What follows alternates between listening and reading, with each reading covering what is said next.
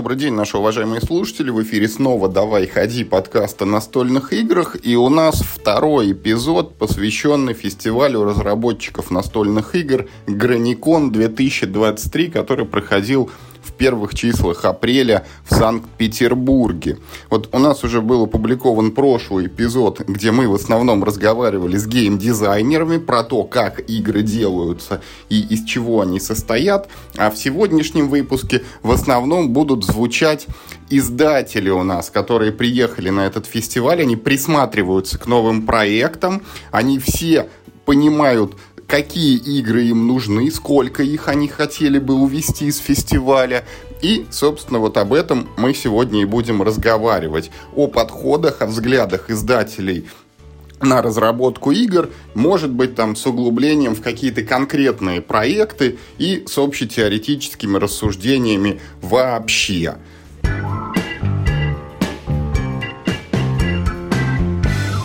Добрый день, уважаемые слушатели. Мы снова находимся на Граниконе. И сейчас с нами в эфире Константин Комаров, руководитель направления настольных игр компании «Звезда». Кость, добрый день. Всех приветствую. Привет, Юр. Очень рад тебя видеть. Да, э, не часто при, получается встретиться, да, конвентов в России не так много, но я безумно рад находиться здесь и иметь возможность э, пообщаться и с тобой, и со всеми остальными и коллегами, и авторами по цеху. Так что здорово, что мы здесь. Ну да, вот у нас игрокона нету в последние годы, но зато вот в Питере конвент, слава богу, раз в год, но регулярно. Можем, можем себе позволить увидеться. Кость, ну вот давай сразу это, я тебя спрошу про Граникон. Не в первый раз звезда участвует в этом мероприятии. Давай сперва копнем вот с прошлого года. Расскажи, пожалуйста, вот результаты Граникона 2022 для компании «Звезда». Вот что удалось какие-то проекты взять, что-то, может быть, находится еще в производстве. Вот э, как вот это вот все было, расскажи. Ну, в целом было достаточно продуктивный 22 год. Мы рассматривали порядка приоритете, да, то есть мы, естественно, отсмотрели все проекты, расставили приоритеты, провели встречи с авторами. Некоторые проекты потребовали дополнительных разговоров, переговоров. В конце концов мы обрисовали где-то порядка 10 проектов, на которых готовы сфокусироваться, начать договариваться, да, и прорабатывать концепцию продукта, потому что, как ты сам знаешь, от настольной идеи до продукта очень-очень много и времени, и сил, и э, нужно поймать видение этого продукта, чтобы понимать, э, что покупатель его, да, он точка, точно попадает в цель. Соответственно, мы в итоге подписали, э, подписали один проект, который вот-вот выйдет. Я сюда привез предпродажную копию. То есть это вот буквально прототип, собранный из только что пришедших компонентов. Это игра от Влада Чопорова. И выйдет она в линейке слово за слово. Наверное, знаешь, у нас есть такая игра.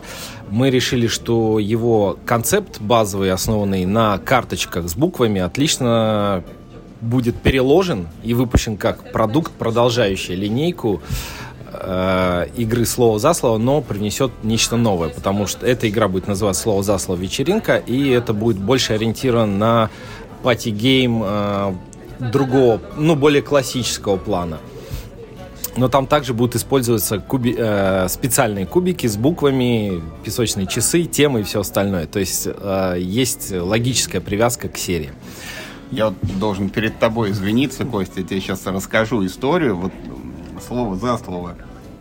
Та еще оригинальная версия в темной коробочке, которая синей выходила, вот она лежит у меня дома. А у меня вот эти кубики разноцветные с буквами очень нравятся дочке. Uh-huh. Ей там два с половиной, немножко больше. Она цифры вот она уже там осознает и там может считать там до 10, даже до 12 иногда, но буквы еще просто привлекают просто как вот что-то там начерикано, но кубики разноцветные, они так очень круто стучат. Их всего 13 в этой коробке, но я их нахожу вот в самых неожиданных местах, вот там на диване, под диваном, на кровати, под кроватью, в углу где-то там, где-то, где-то, где-то, поэтому вот слово за слово, это очень близкая мне тема с новой версией, я знакомлюсь с интересом, вот, э, надеюсь, кубиков там будет с запасом, потому что у меня они могут теряться некоторые. Ну, если у тебя потеряется кубик, всегда можешь обратиться ко мне. Э, в общем-то, мы всегда помогаем восполнить комплектацию в случае потери. Э, в целом, да, это я прекрасно понимаю, почему твой ребенок так увлечен игрой, да, разноцветные кубики, приятные на ощупь, э, с, еще и с буквами, да, то есть это такой какой-то, может быть, э, начало обучающего процесса. Надеюсь, что вы с ней э, в какой-то момент уже сядете играть по правилам, потому что там есть детский Да, пока мы играем только в паровозик из них, мы можем выстроить. Ну, значит, со второй игрой у вас добавится еще кубиков для того, чтобы продолжить этот цветной паровозик. Еще, э, если продолжить тему, соответственно, проектов, пара проектов мы еще с того граникона, они еще в процессе обсуждения, рассмотрения и допиливания. Мы Э, с авторами. То есть э, продукт выйдет не скоро, потому что мы хотим все сделать качественно и интересно для конечного покупателя. Но как бы это не мешает нам сейчас рассматривать новые игры в портфолио, которые с прицелом на 24-25 год, который, работу над которым надо начать уже сейчас. Слушай, вот про текущий игрокон, я не знаю, там, насколько это уместно спрашивать. Граникон. То, ой, ой, Граникон, да. А, Юра Ямщиков же как бы однозначно говорит, ну вот там до свадьбы нельзя, вот нужно там терпеть последний день, поэтому не знаю, там можно ли просить тебя назвать какие-то проекты, но в целом вот когда ты сейчас сюда приехал, вот знаешь ли ты уже на какие игры смотреть, понимаешь ли ты, сколько примерно проектов ты хочешь отсюда увести, ну и там, что это за проекты могут быть из представленных? Да, в принципе, этот э, абсолютно уместный вопрос. Э, как бы если в общих чертах не называя имен и фамилий, э, Могу сказать так, что мы, как всегда, проводим предварительную подготовку перед Граниконом, когда у нас в редакции отсматриваются все проекты, представленные в базе Граникона. После чего у нас составляется таблица приоритетов, э, выставляются там значения высокие, средние, низкие, там возможно посмотреть, если останется время. Составляется таблица, расписываются люди под э, графики представления, и, соответственно, все уходят в полях. Что касается того, что я присмотрел, это вопрос вообще не ко мне. Я здесь как представитель компании, как лицо, и буду подключаться только на тех проектах, которые мои коллеги посчитают, проведут предселекцию и посчитают нужным, необходимым показать мне срочно и лично. Для этого мы как раз воспользуемся опцией издательской, о том, чтобы, о том, что мы можем пригласить автора лично, еще раз показать игру, еще раз обсудить. И подготовиться к, тому самому пресловутому дню воскресенье, когда мы можем сделать офер автору э, и расписать наши положительные и сильные стороны для того, чтобы он сделал выбор в пользу нас. Поэтому, как говорить про конкретные проекты я не смогу, я даже названий их не, зна э, не знаю. Я видел просто кучу таблиц, где все это отмечено, как я уже сказал, с приоритетами. Надеюсь, что мои коллеги по Э, ближе к концу дня уже скажут какие-то первичные результаты, оправдались их ожидания или нет.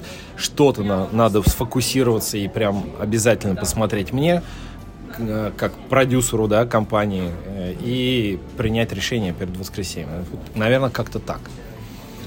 Слушай, а расскажи, пожалуйста, вот э, Звезда же выпускает, ну, не только вот то, что выходит в России, но и игры, которые к нам привозят, зарубежные всякие локализации.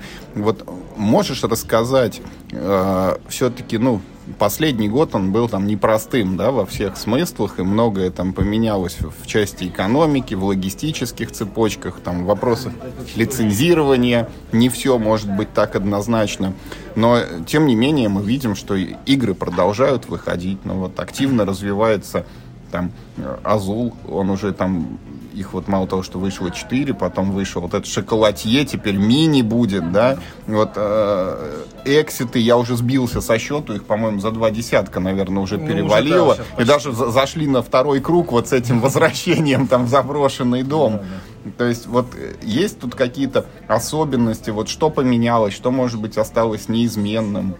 Ну, на самом деле, сказать, что год был сложным, это не сказать ничего, потому что как в плане организационном, да, так и финансовом нам пришлось просто всем коллегам э, по этому бизнесу, да, с кем я не общался, все издатели, всем пришлось очень сложно.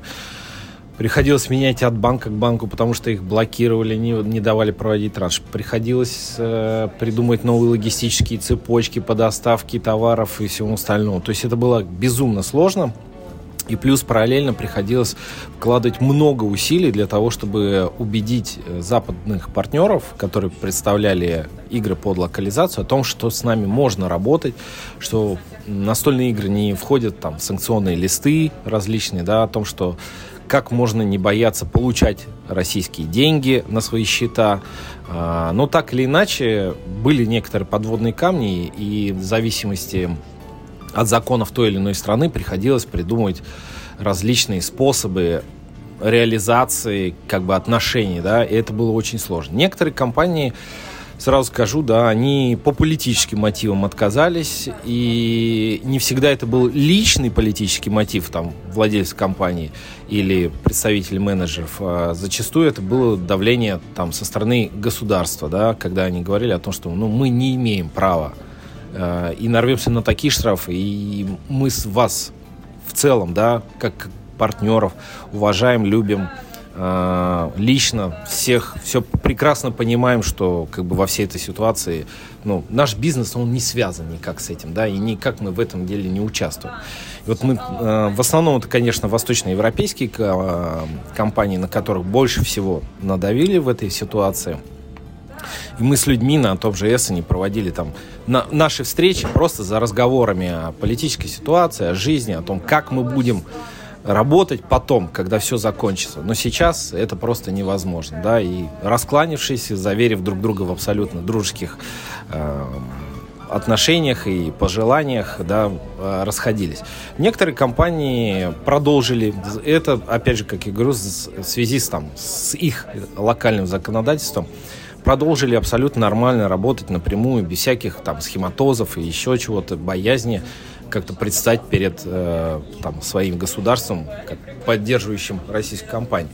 И поэтому как бы часть игр, часть лицензий, которые э, мы брали, они в, э, увидели свет в прошлом году. Э, и знаешь, как-то с одной стороны это даже немного помогло, потому что в прошлом году снизилось количество релизов, и все остальные игры, которые смогли выйти у всех нас, э, конкурентов на рынке, они, скажем так, были в большем фокусе. Э, инфополе не заглушалось, э, постоянно выходящим проектом было немножко разряжено, и за это больше было уделено времени эм, нашим конечным покупателям для того, чтобы э, узнать новое о продукте. То есть в какой-то э, сфере это помогло. Особенно вот гик-сегмент, я могу сказать, что мы в прошлом году очень хорошо выросли, э, потому что оставались четко сфокусированы и смогли хоть что-то привести на российский рынок. Ну, в принципе, эта тенденция остается, да, то есть кто-то может работать, кто-то нет. Вот сейчас в Нюрнберге как бы кто-то наконец-то нашел способы, как начать работать снова, да, и мы получим новые игры, новые локализации будут на российском рынке. Э, то, что, к примеру, в прошлом году даже не обсуждалось. Кто-то сказал, что, друзья, до окончания ситуации мы берем паузу, и это окончательное решение. То есть, ну, так или иначе, время идет, ситуация меняется, что-то в положительную сторону, что-то просто оставлено на паузу. Э, мы как бизнес должны быть гибкими и приспосабливаться к текущей ситуации. Поэтому, друзья, могу сказать так, что мы сделаем все возможное и делаем все возможное для того, чтобы при, привести интересные и хорошие игры на, на российский рынок. Вот у меня есть один вопрос конкретный, который касается конкретной игры. Вот буквально в прошлом эпизоде у нас в одном из предыдущих выпусков вот, э, соведущий наш Михаил Паричук пел прям дифирамбы игре. Я вот, ну, мало того, что не играл, за что это должен просить прощения. Я даже не уверен, как она называется. Вот Анно, по-моему, ударение Анна. под Анно, да? да? Вот, Анно, хоть буду знать. Вот, а Анна 1800. Вот прям там ну, так расхвалил, что я теперь в ближайшее время это обязательно тоже буду играть, тем более Мартина Уоллеса я люблю и уважаю. Вот к ней же э, вроде пилится дополнение да. на Западе. Вот будет?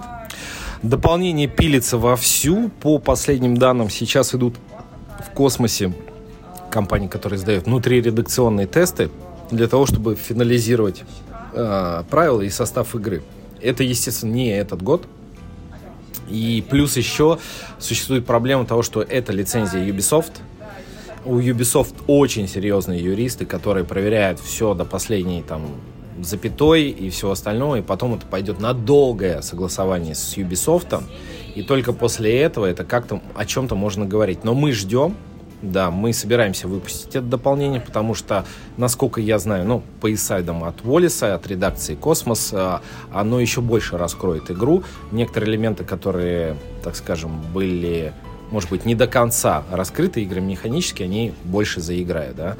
И больше будет принесено вот этого вот э, темы самой компьютерной игры еще в, к базе. То есть, на мой взгляд, да, это не оно не создав... так как дополнение не создавалось сразу с игрой, как знаешь, бывает, сделают большую игру, потом кусок отрежут, а это мы потом продадим, да? Нет, здесь оно пилится отдельно, специально, да, и оно привнесет, грубо говоря, он будет масхевное. Но, честно тебе скажу, Анна, да, это для нас очень, так скажем, больше э, проект э, репутационный. То есть нам было очень интересно заполучить этот title, свое портфолио, потому что это очень серьезная как бы компьютерная компания за ней, да, наши старые добрые партнеры Космос, но как бы мы сделали все, чтобы привести игру ну, там на российский рынок. Сам понимаешь, Ubisoft просто гигантская лицензия. Ни, никому не снилось в настольном бизнесе столько, сколько денег с каждой коробки забирает Ubisoft себе. При этом есть еще лицензия Космос. При этом это все надо сделать э, за рубежом, чтобы это было соответствующего качества. Поэтому для нас это более такой репутационный проект. Мы его выпустили э, там с минимальной наценкой для того, чтобы просто он был в России, чтобы наши игроки э, могли по поиграть в эту интересную игру. Ну вот говорю, как-то вот я немножко подупустил, но это буду наверстывать.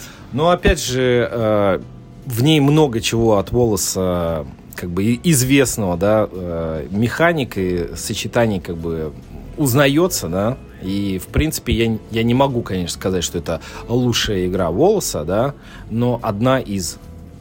Мартин хорошо постарался, чтобы перенести с, компьютер, э, с компьютера на стол эту игру.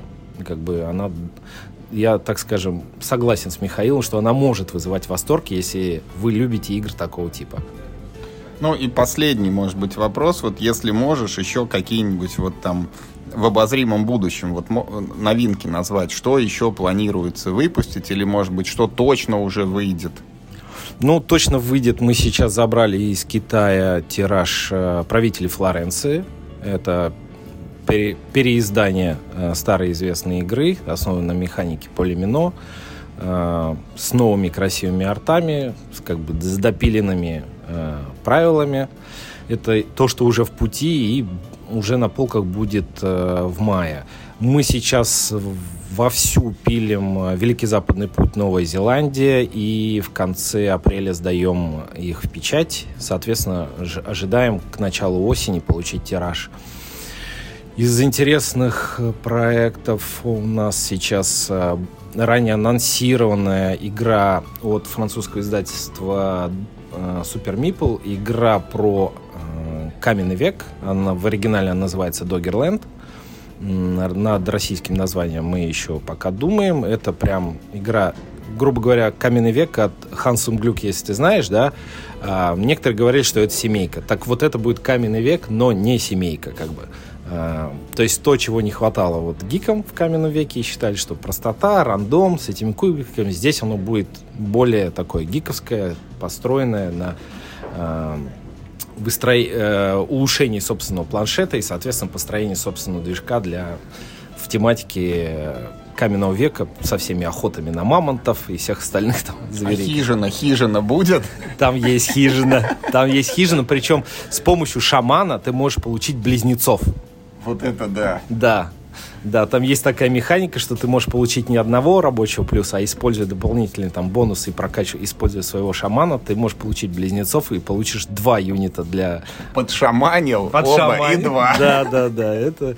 Так что можно, можно будет воспользоваться хижиной так же, как и в предыдущей игре. Принципе, есть часть проектов, которые мы еще не анонсировали, они в работе. Э, ну, из, из последних анонсов это «Путь лепестка 2», «Дорога гейши». Это тоже дуэльная игра, развивающая тематику «Пути лепестка». Но более такая, более замороченная, я бы так сказал, более серьезная.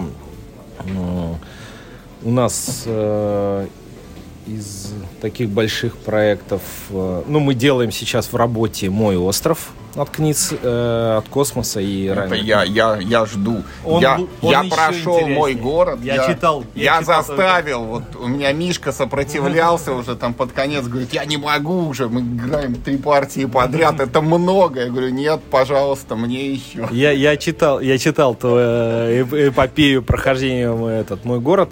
Мой остров будет даже, на мой взгляд, э, немного более интересный. Э, там уже будут, ну, как бы не полиминошки, а гекс Мексики, да, и там немножко своих новых механик. Там просто мы бы уже бы его выпустили, но там много вопросов в Книце было согласование финальных вида правил и механик с э, редакцией Космос. Поэтому они немножко подзадержались, но уже этот э, в работе. Вкратце из такого того, что вот на подходе, это, наверное, все. Э, есть некоторые проекты, которые мы смотрим, но еще, там, грубо говоря, не подписали, не до конца договорились, но в ближайшее время, как я люблю говорить про то, что мы что-то выпустим, только когда у меня на руках контракт. Потому, и хотя это тоже не обязательно, потому что когда мы подписали Брайан Бору э, с Оспрей, э, случилось то, что случилось, и у нас э, моментом э, они разорвали контракт, даже несмотря на то, что игра была оплачена. То есть по контракту вся лицензия была выплачена, и мы единственное, что материалы не успели получить. То есть это вот буквально там 24-го приходят им деньги на счет, и 26-го у нас отзывают, э, разрывают с нами контракт. Ну ничего, слава богу, все равно вот игры продолжают выходить, отличные игры вот выходят, вот, что вот это оно, Анно, пардон, пардон, пардон, я запомню. Вот, мой город был прекрасен, мой остров я буду очень ждать. Здорово. Рад был пообщаться и поделиться э, информацией, новостями. И буду, буду рад и в следующий раз встретиться и, и поговорить. Спасибо большое. Я обязательно посмотрю вот это новое слово за слово. Но единственное, я, наверное, тебя уже не буду отвлекать. Я попрошу это э, Влада Чопорова, вот он как разработчик, пусть поподробнее про нее и рассказывает. Ну хорошо, обязательно. У нас будет презентация как раз завтра, по-моему, в 4 часа. Так что приходите, будем рады всех видеть. Посмотрим. Спасибо большое. Спасибо большое. Взаимно.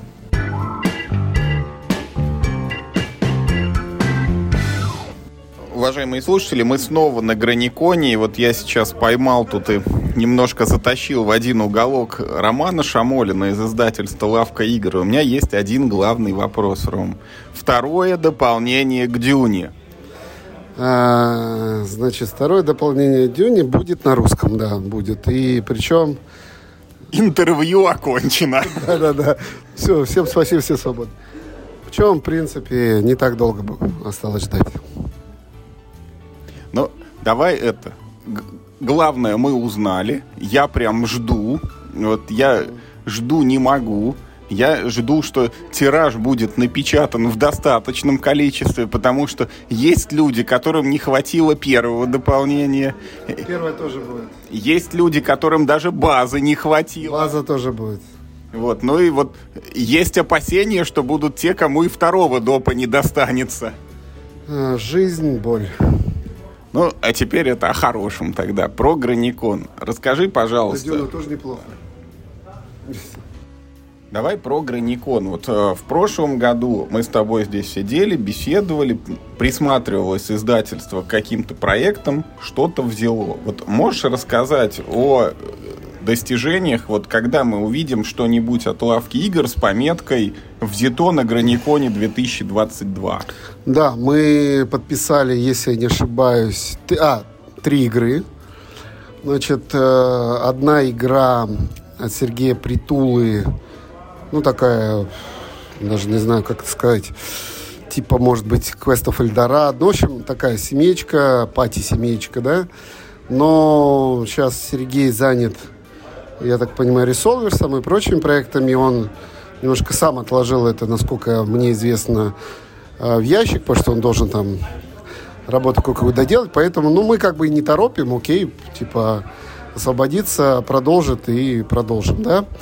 А, значит, оставшиеся две игры это Party Train будет называться от э, Лашина.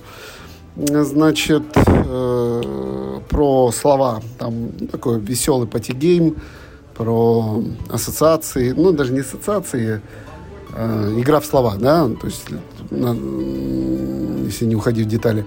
На самом деле там все готово по большому счету. Осталось там какие-то финальные штрихи, редактура.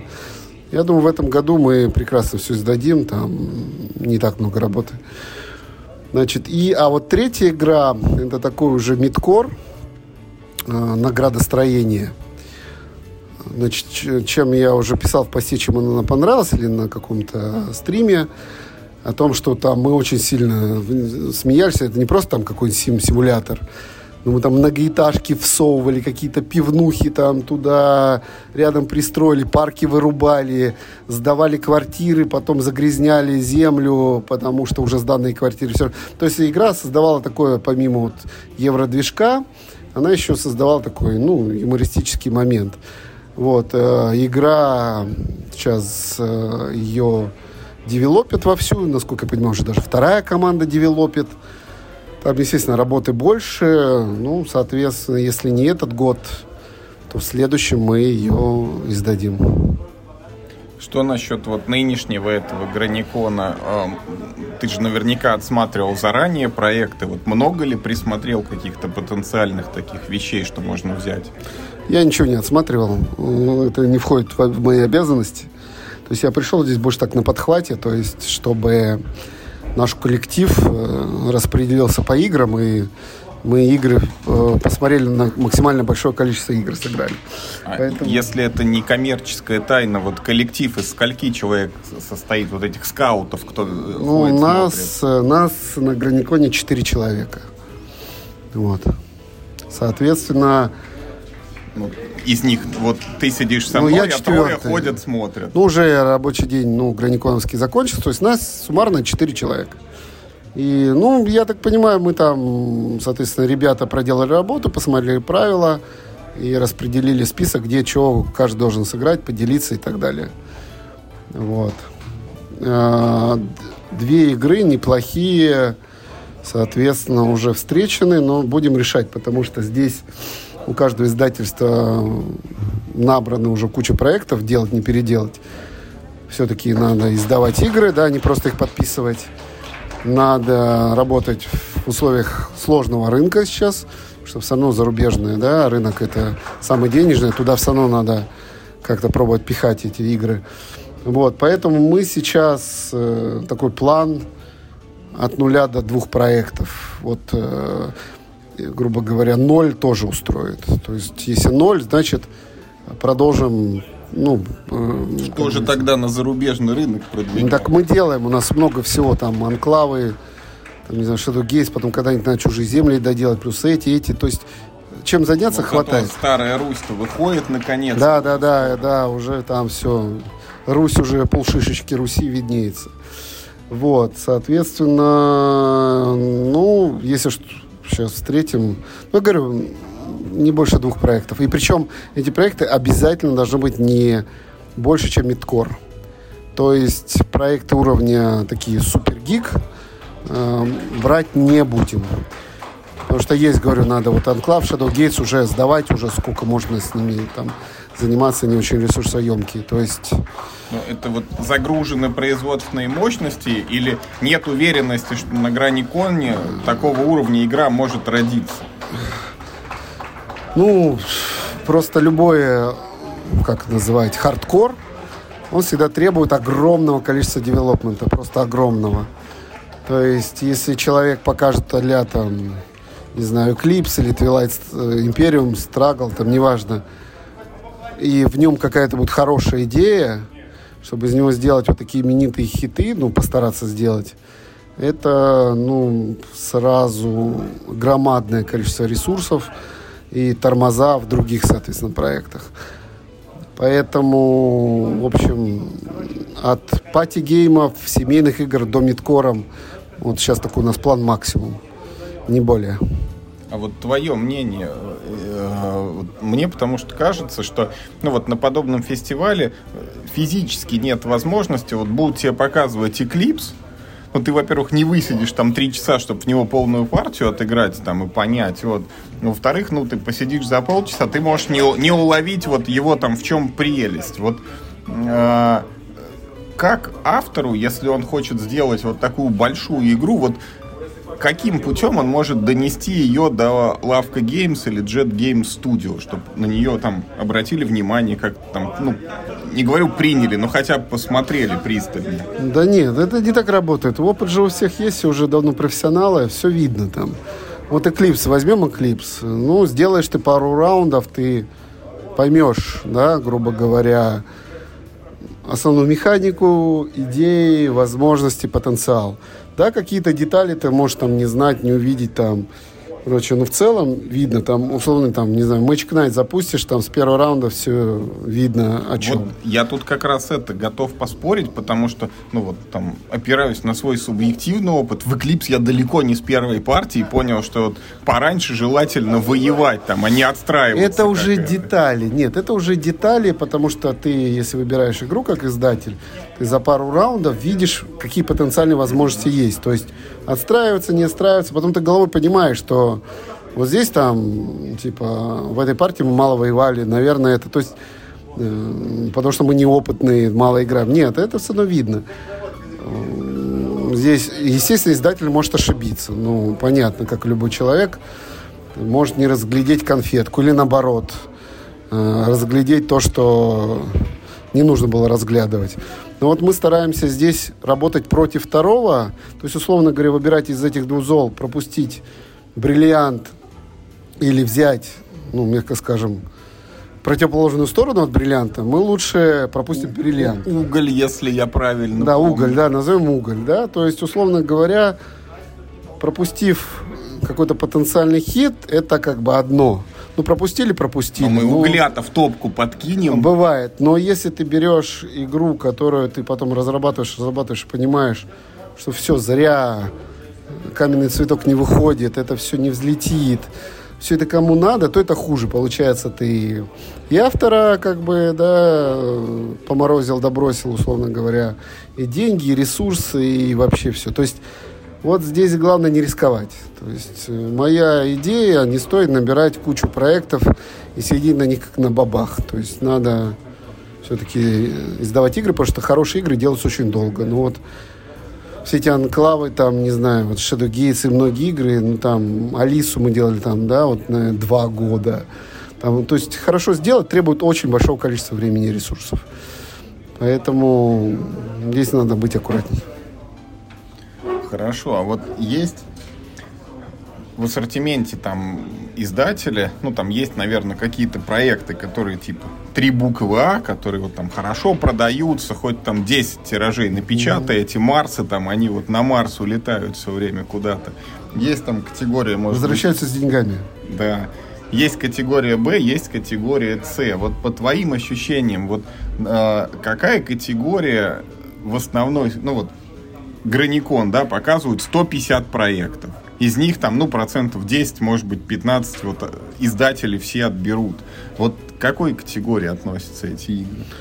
Ну, то есть, если я правильно вопрос, какие сейчас самые перспективные игры, да? Какого... Нет, насколько хорошие игры рождаются из граникона. Вот условно, есть шанс найти тут вот что-то ААА или скорее Бэшки или Цешки? Да нет, конечно, есть. Однозначно. Потому что это даже математическая вероятность работает тут. Потому что каждый год появляются авторы, рождают какие-то идеи, что-то где-то выстреливает. То есть запросто многие эти игры, которые хорошо продались на Западе, да, выстрелили.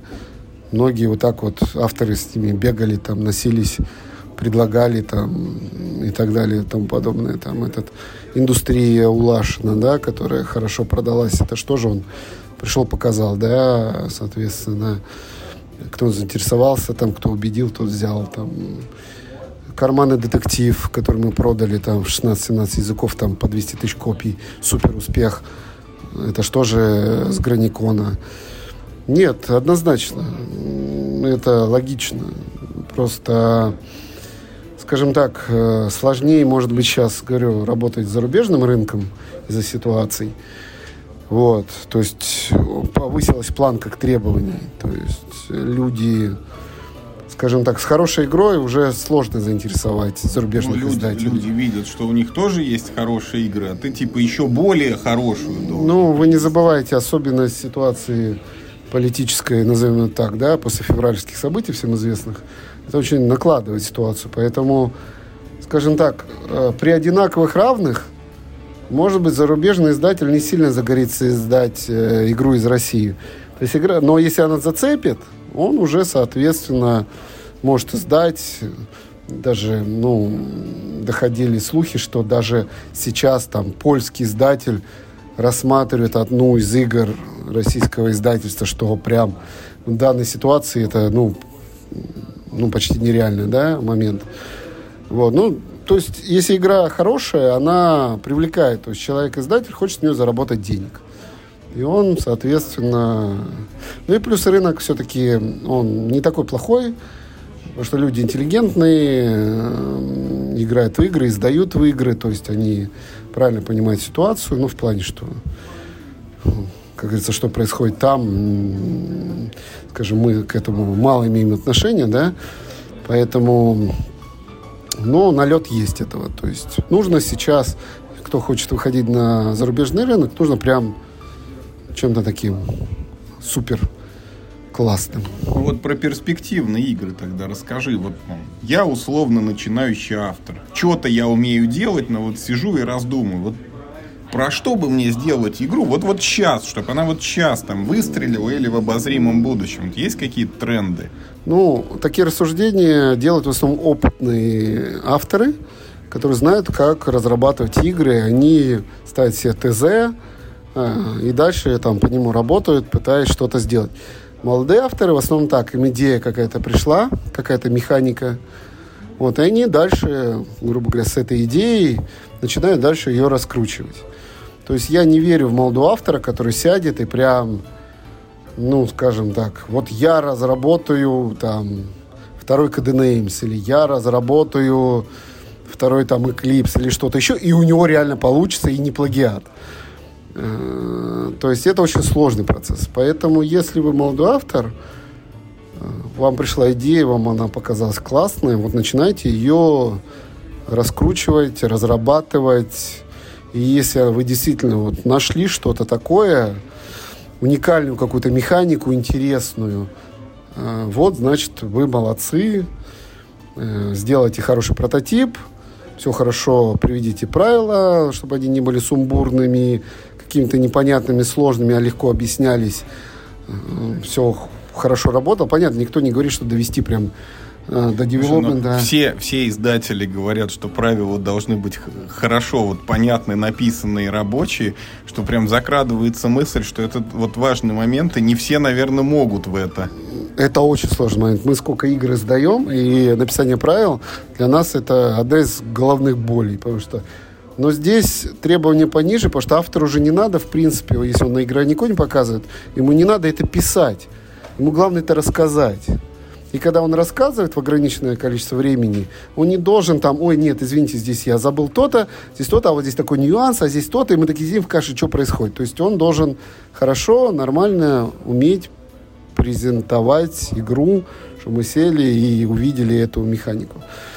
А, вот. Ну, я не... вот это как раз не проблема. Это просто там, условно говоря, перед знакомыми сидите и представляете, пока не отточите. Вот самое главное вам найти вот это вот, вот это вот граль, это, да, вот эту механику. Даже тема не интересует. Вы можете хоть там уборка свинарника там на Татуине делать. Это не важно.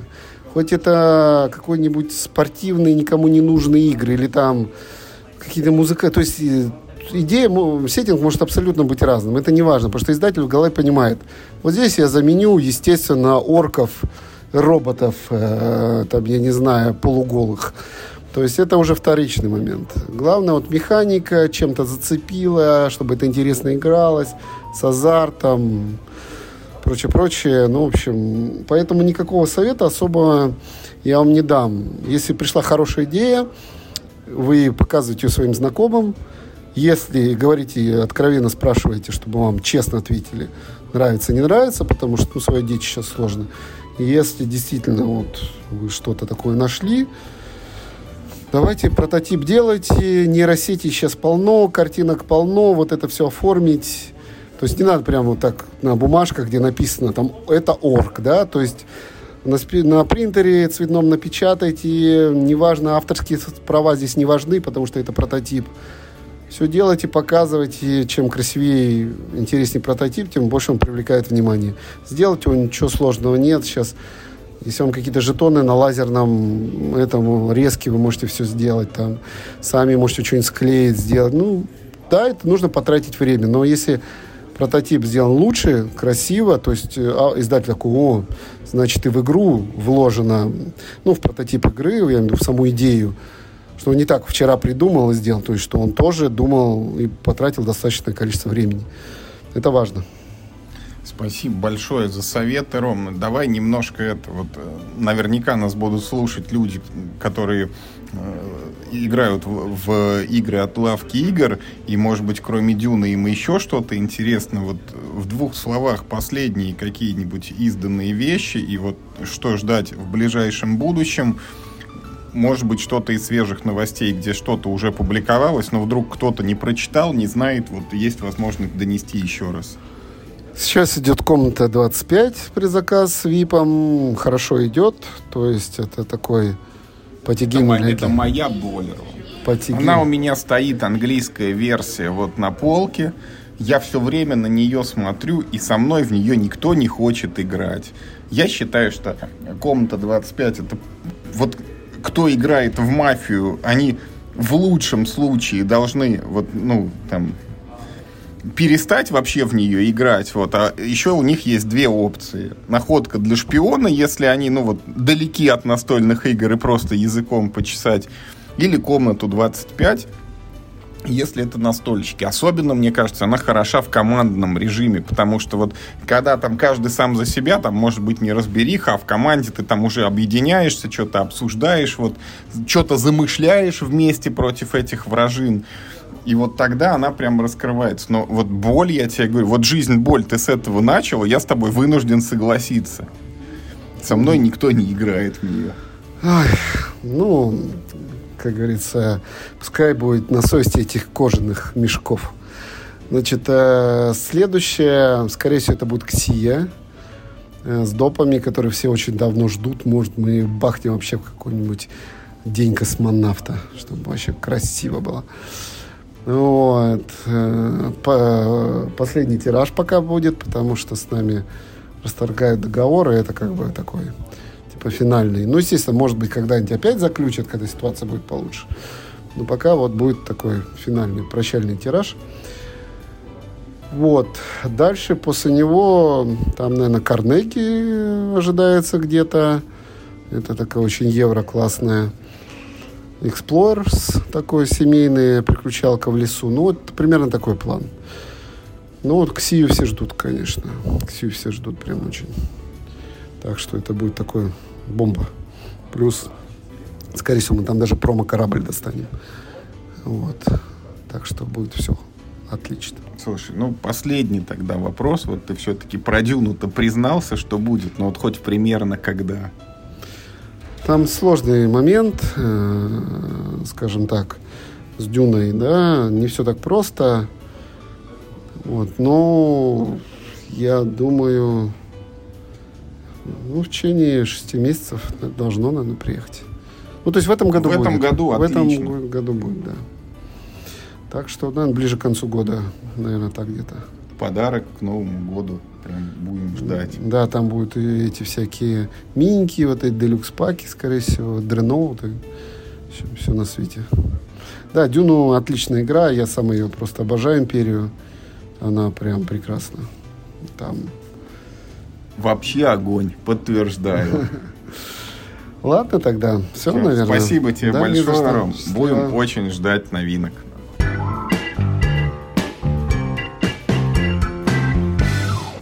Добрый день, уважаемые слушатели. Мы снова находимся на Граниконе. И вот есть такое издательство настольных игр «Эврикус». И с нами сейчас в эфире его директор Дмитрий Павлов. Дим, огромный тебе привет. Всем привет. Расскажи, пожалуйста, у меня вот начальные вопросы, они более-менее одинаковые ко всем издателям. Вот мы тут на Граниконе, это фестиваль авторов, авторских разработок. Вот ты приехал на Граникон 2023, вот с чем и зачем. То есть, есть ли у тебя понимание, вот какие-то проекты ты хотел посмотреть, есть ли у тебя вот эта сетка там шахматка, что сегодня в 10 ты вот за столом 3, а в 2 часа за столом 15, вот, и, может быть, что-то уже хорошее присмотрел? Ну, да, работа на Граниконе, она всегда вот через какую-то, то есть предварительную подготовка идет.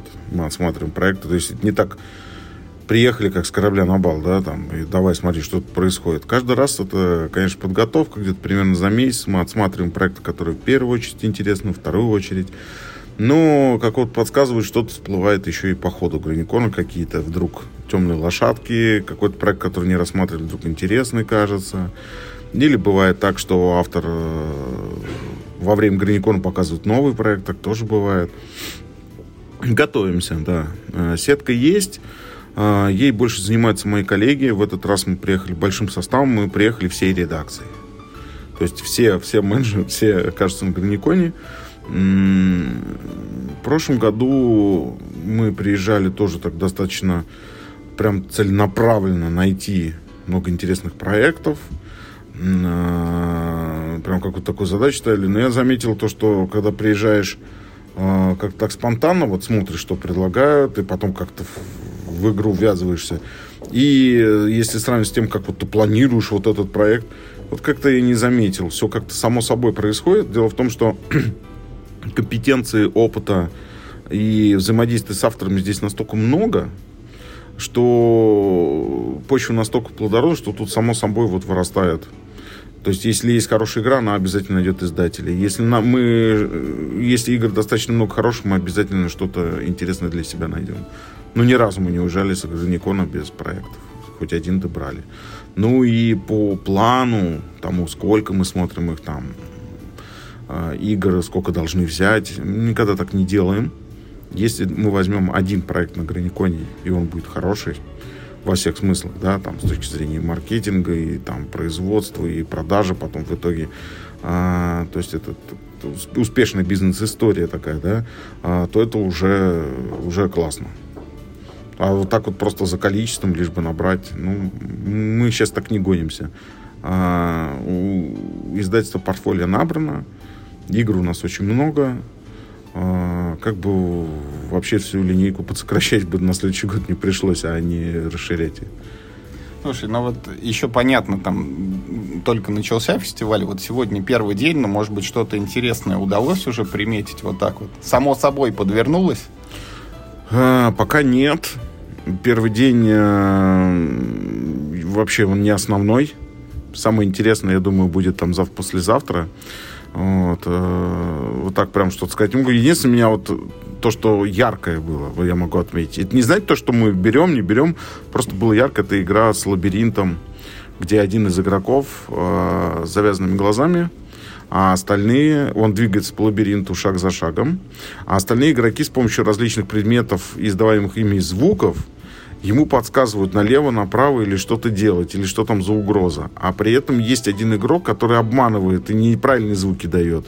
Вот это было ярко, прикольно. Я сам не поиграл еще, но вот Слушай, вот это, особенно если палка еще можно тыкать, это завязано ну, вообще. Там, да, там такое активное взаимодействие В общем, там простейший какой-то данжен кроллер, там с всякими монстрами, артефактами. Надо найти ключ, выход. А, и по клеточкам вот перемещается. И игрок говорит, там, двигаюсь туда-то, двигаюсь туда-то. Ну, вот. Ему как подтверждает там стенка или налево повернуться, направо повернуться. Ну, вот. И всякими звуками ему подсказывают, там, справа, например, враг, надо в него стрелять, слева там какая-нибудь яма. Ну, короче, прикольно, прикольно. Слушай, а ты прям сам вот садишься за стол, тестируешь прототип, вот пробуешь? А, если есть возможность, да. Вот я сегодня просто зашел в зал и просто какие-то рандомные две игры сел, поиграл для того, чтобы влиться. Ну так вообще по-хорошему, конечно, есть график. Вот эту обязательно игру посмотреть. А, коллеги мне помогают, потому что все это самому отсмотреть это нереально. А, но в основном, в основном, конечно, работает команда. То есть э, менеджеры, редакторы, то есть вся редакция, все прекрасно понимают, да, какие игры смотреть, искать. Есть какой-то план. Вот. Я больше так. А когда нашли уже что-то интересное, да, я уже более детально смотрю для того, чтобы какие-то решения уже принимать э, более детально. Или как третейский судья там, да, какие-то вердикты выносить. В этом году мы ищем в первую Сейчас, очередь... погоди, погоди. У меня про вердикты есть прям вопрос. Вот мне интересно. Ты расскажи, как это прям у тебя устроено. Вот тебе принесли игру. Ну, там, понятно, она предварительно уже была там заранее, там, на примету взяли, да, или вот ребята тут увидели, показалось, что хорошо. Ее показывают тебе. Вот в какой момент у тебя вот это срабатывает, что там, да, это неплохо, или да, я это одобряю. Что ты делаешь там? Отыгрываешь один ход, играешь полную партию. Иногда Иногда достаточно просто, чтобы мне на словах рассказали правила. Ну, про завязанные глаза, вот я согласен. Тут как бы Не, не, ну, слушай, это как бы килл фича, но тут же надо посмотреть внимательно. Бывает очень часто, что это пыль в глаза, да, а потом выясняется. Э, давай про проект. Я ничего не, я в него сам не играл, я видел, как страны играют. Я ничего не, мы не, не скажу, что рассматриваем. Я просто увидел ярко очень. Э, иногда достаточно посмотреть предварительно перед Граниконом, понять, что по правилам, по макету, которым отыграли, все хорошо. И просто приезжаем, и здесь как бы играть смысла нет, мы уже поиграли в нее. Здесь только переговорная часть с автором. А бывает так, что мы сомневаемся, и мы хотим пообщаться с автором, какие есть у него опции по доработке проекта или еще что-то. Ну, это бывает так, то, что на прототипе не было времени, или не смотрели, или, говорю, опять же, темная лошадка какая-то. Как это происходит? Э, говорю, иногда достаточно просто взглянуть, иногда необходимо 2-3 дня, вот пока Граникон идет, и ты вот каждый день вот про нее думаешь, потом еще раз сели, все посмотрели и вот что-то нашли. То есть иногда прямо алмаз виден сразу, а иногда не сразу. И для издателя это целая такая игра в игре, а, разглядеть под правильным углом алмаз. Потому что истории, когда какой-то проект и 9 из 10 издательств сказали, что это барахло, а 10 взяло, и в итоге это успех. Таких историй масса, я знаю. Э, может быть, немножко утрирую, но в этот момент, если нас авторы слушают, они все насторожились и такие, вот мне 9-то отказали, завернули. Я им всем сказал, что маме нравится и друзьям тоже. Есть такое, если кто играл в Magic the Gathering, э, там есть такое понятие э, разные уровни понимания игры. Но ну, оно вообще на самом деле везде есть, но очень хороший оттуда пример. Есть такой называемый уровень дракона. Это когда ты понимаешь, как устроена не просто э, игра, не только основные концепции, ну и понимаешь, как бизнес-модель устроена, да, как устроена вот их марки. Ну, то есть ты, ты прям сверху, ты воспаряешь над всей системой, как дракон, да, сверху. Я думал, ты скажешь, что если долго играть вот Magic the Gathering, то ты сам становишься драконом, поэтому... Ну вот, да, если ты хороший игрок, если ты хороший пилот, а, одновременно хороший инженер, ну вот, а только в этом сочетании можно стать хорошим игроком Magic. Да, а, и ты воспаряешь. Вот тут то же самое. Есть авторы, которые на разных уровнях находятся. А, кто-то на уровне там Гоблина, кто-то на уровне орка, кто-то на уровне эльфа. А, есть... а вы с какого, извините, вот э, а левеля есть... принимаете разработки? А есть... Орков берете? Вот, сейчас, сейчас. А есть уровень, э, так это же не про качество их проектов, а про понимание, я сейчас говорю. Про понимание того, как устроено. Чтобы они сами могли оценить свой проект, понять, что хотят издатели. А для того, чтобы понять, что хотят издатели, они хотят того же, что и игроки. То есть надо э, работать с аудиторией, работать с маркетингом. Вот это вот уровень уровень уже. Это чувствуется. Когда не просто от балды что-то придумал, выстрелить, не выстрелить. Да, ну может выстрелить, кто ж спорит. Но это было неосознанно, такое подсознательное, скажем так, решение. А есть прям авторы, которые воспарили, которые понимают, как это работает. Они знают, вот это вот я никому не продам, а вот это будет интересно. Есть же такое? Есть. И авторы темы отличаются, вот драконы от этих. То есть надо растить свой уровень. Недостаточно просто делать хорошие игры. Нужно наращивать опыт и в продаже игр, скажем так. Своих. Погоди, вот давай этот момент тоже подчеркнем. Это если нас авторы будут слушать, я думаю, им будет полезно. Вот можешь ты обозначить несколько, там, может быть, ну, два-три там вопроса, вот какие вещи должен сам у себя спрашивать автор, ну, чтобы хотя бы вот сделать шажочек да. от гоблина там вот к следующей ступеньке? Ну, первый вопрос вот прям сразу же. Давайте вы немножко как это с небес на землю вернетесь. Просто тупой вопрос, вот банальный, который вообще любой... А, кто купит игру? И Покупатель. За... Ну, какая целевая аудитория? Кто это? А, и как только автор ответит на этот вопрос, от него отпадет половина остальных сразу. Я тебя сейчас попытаю, потому что вот, это же вот вариант покупателя. Я тебе могу еще один. Веселые ребята купят.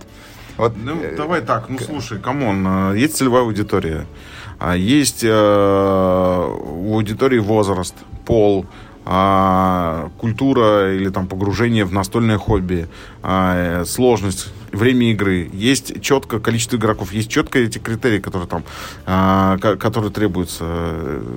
То есть автор, успешный автор, он немножко маркетолог. Вот я просто к чему.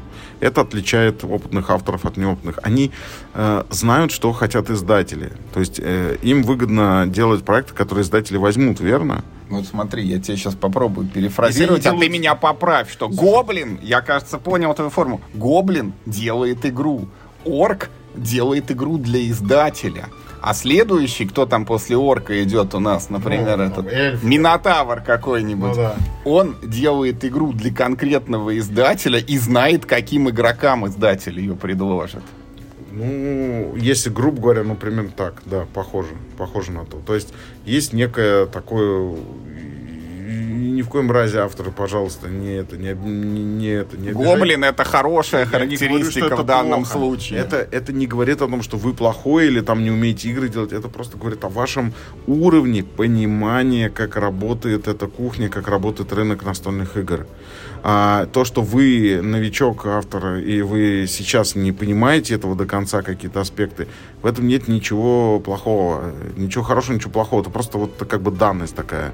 И спустя время, если вы в этой индустрии останетесь, вы этот опыт наработаете. Поэтому я привел такой пример из Мэджика, да, что есть драконы, которые четко понимают расстановку сил, какому, куда, чего.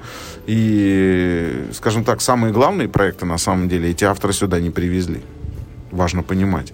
А, драконы тут есть, но свои проекты они сюда особо не привезли. Эти проекты продаются отдельно по другой схеме. Граникон не для них, по большому счету. Граникон как раз для молодых авторов. Для гоблинов, ты хотел сказать, да? Да, а то мы сейчас придем к тому, что это фестиваль для орков и гоблинов. Давай мы будем говорить так. Вот тот крут автор, вот хороший автор делает игру, крутой автор делает игру для издателя, а мега крутой автор. Ну, как издатель, да. Плохой издатель делает игру, хороший издатель делает а, вернее, игру как... Игру, как... а хороший, наверное, продукт делает. Да, хороший делает продукт, совершенно верно, да. А хороший издатель делает продукт. Вот должен, должен этот пазл внутри молодого автора сложиться. И тогда станет понятно, почему вот как бы какие-то игры берут, какие-то не берут, какие-то успешные.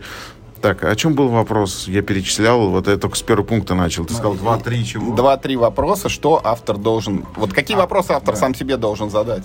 Вот, да, вот это вот первый момент. Второй, это э, вот про целевую аудиторию я сказал. А, следующий вопрос, наверное, э, на что эта игра похожа? А, раньше такого вопроса мы не задавали, но сейчас вынуждены это делать. Аудитория выросла. И если ответ на монополию, то иди делай следующий. В общем, да, вы живете в мире трендов, в мире мифов и в мире, как этих, стереотипов. А, и, к сожалению, большая часть того, что издается, оно все соответствует, ну или там, к счастью, не знаю, опять же, а, оно вот в такой парадигме существует. Вы должны смотреть на какие-то примеры, которые существуют, на тренды, которые есть. И вот задайте вопрос, на что похож ваш проект. Это кажется оскорбительным, может быть, для автора, но на деле хороший инструмент, который позволит вам понимать, где вы находитесь. То есть кто это купит, за сколько денег, на что это похоже. То есть, понимаешь, мы уже близки к какой-то истине, да? А что делать-то, собственно? Ну и э, можно какие-то такие светлые слова сказать, типа там, вам, главное, чтобы вам самому игра это нравилась. Но в них кроется вот один очень полезный смысл, на мой взгляд, такой. Э, вам должна нравиться собственная игра с точки зрения, э, скажем так, не самого э, начинающего игрока. То есть вы должны самокритично оценить игру а, свою, вот для той аудитории, которую вы делаете, если вы та же аудитория вообще прекрасна, именно вот задать вам, а вам самому своя игра нравится? Или вы просто пытаетесь что-то сделать, нравится, не нравится, вдруг другому понравится, а вам самому нравится? Вот вы сами кайф чувствуете? Или вам она уже надоела, вы не можете ее видеть, тестировать уже надоело, ну, как бы тошнит уже от нее. Либо, либо неважно, нравится мне или нет, главное, чтобы издателю нравилось, да. Вот такие ответы, наверное, все-таки спорные, на мой взгляд. Должен быть такой прям хороший, четкий ответ, что да, я как игрок, я понимаю, вот много ли авторов, вот честно, перед самим собой смогут так ответить? Потому что иногда смотришь, и, и игрок пока, этот автор показывает игру, и вот ты думаешь, вот ты сам вот вместо какой-нибудь крыльев Марса, я не знаю, там а, какой-нибудь Норгарда или еще чего-то. Вот ты бы сам бы сел вечером вот в это играть. И что-то кажется, что нет, ты в что-нибудь другое сел. А вот, а значит, что-то не так. Значит, ты сам не любишь это, значит, тебе не нравится. А если не нравится, надо что-то делать. Надо делать, чтобы понравилось. В общем, самокритично относиться именно не как автору, а как игроку, к самому себе. Как будто это дело сделал другой человек. Это большое искусство. Можно у писателей поучиться таким вещам. Я думал, ты наоборот скажешь, что типа не надо делать игру для себя, чтобы она вот нравилась лично мне, потому что, может быть, мои вкусы, они там в чем-то специфичны. А надо вот изобрести а вот эту целевую аудиторию и вот в нее... Есть бить. такая схема, но я бы все-таки особенно начинающим авторам советовал... Но, с другой стороны, если ты придумал, и она не нравится даже тебе, ну, давай будем честными. Вот еще раз, возьми, там большая часть игр не издается, да? она убирается куда-то в стол. И что, ты хочешь сказать, что эти люди годами их достают, и в макет они с друзьями играют, вот такие плохие издатели издают, мы играем. Ну, come on, давайте не будем лукавить. А, скорее всего, люди экспериментируют, как авторы, что-то пытаются, пытаются что-то нащупать, посмотреть фидбэк. Это все правильно, это полезно, это работа, идет, молодцы, все. Но ты спрашивал, что сделать, какие вопросы задать к этому вопросу, для того, чтобы его задать, к нему еще прийти надо, скажем так. А должен ли автор думать о производстве, о себестоимости, о сложности изготовления компонентов? Вот я придумал игру, в ней есть железная гиря и компас. Каковы шансы, что это пойдет вот в продажу? Ник- никаких шансов нет. А, а, нужно, как я уже сказал, немножко быть маркетологом, понимать какие-то общие законы, общие принципы, что есть какие-то сложные компоненты, есть простые компоненты. Если вы делаете игру с каким-то большим наполнением сложными компонентами, а, лучше давать так. Либо вы в этом разбираетесь, тогда их придумываете, либо не делайте их. Делайте какие-то простые, понятные компоненты. Карточки, поля, там, жетончики. Но если вы что-то такое эдакое хотите, вам лучше вначале разобраться, как это устроено, какие сложности. Почему? Потому что э, вы тут пойдете на встречу издателю и себе облегчите работу. Может быть, вы уже на этом этапе отметете какие-то вещи. То есть перед тем, как технически сложно что-то делать, надо хорошо подумать. А, а если речь идет про какой-то там средний уровень компонентов, ну, как, какие-то базовые знания надо зна- иметь, это стопудово. Но прям вот глубоко не надо. За это все за вас делает издатель, это не ваша работа. Вот. Слушай, ну и давай про издательство, про само. Вот можешь рассказать, насколько я понимаю, вот в Эврикус в своем каталоге большинство все-таки пока а, вот локализации идут, ну вот нет там вала отечественных разработок. Вот что там хорошего, интересного из последнего вышло, что, вот, ну, может быть, лично тебе нравится, вот очень и очень. И вот, если можно о чем-то говорить, какие-то грядущие новинки или там только-только анонсированы, вот у нас эпизод выйдет там условно через неделю, а новость вышла только вчера, может, еще кто-то не прочитает. Ну, для фанатов детских игр а, у нас скоро выходит игра «Летели дракончики, лопали пончики». А, скажем так, у нас же профессиональный, да, вот этот подкаст или что, да, вот интервью, вот оно профессиональное, а, вот выходит детская игра новая. На детскую аудиторию мы на нее очень сильно рассчитываем. А, это вот из нового, что от российского автора, опять же.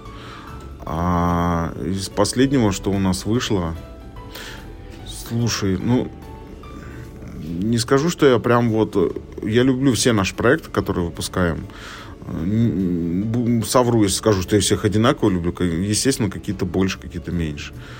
Но вот к детским играм, честно, у меня вот последнее время больше интерес. Именно вот то, что мы выпускаем.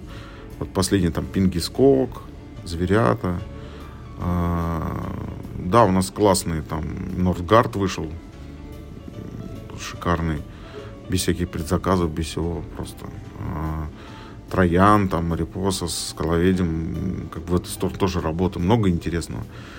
Вот, скажем так, вот чисто для себя дуэльный это ЭБК, это Безумное Королевство. На мой взгляд, просто отличная штука. Мозголомная, офигенная вещь. А, очень надеюсь, что будет допник по ней. Если будет допник, мы его обязательно выпустим. А если из а, именно как продукт, как масс-маркет, это зверята. Мы туда столько души вложили, столько времени потратили, и типография сделала просто настолько шикарное качество. Вот, игра получилась замечательная. Ну, а новинка это вот э, дракончики. А ты в детские игры вот с детьми, может с быть, играешь, играю, да? От, да? Откуда вот это все? А, вот это все, оно началось на самом деле вот. Хороший вопрос.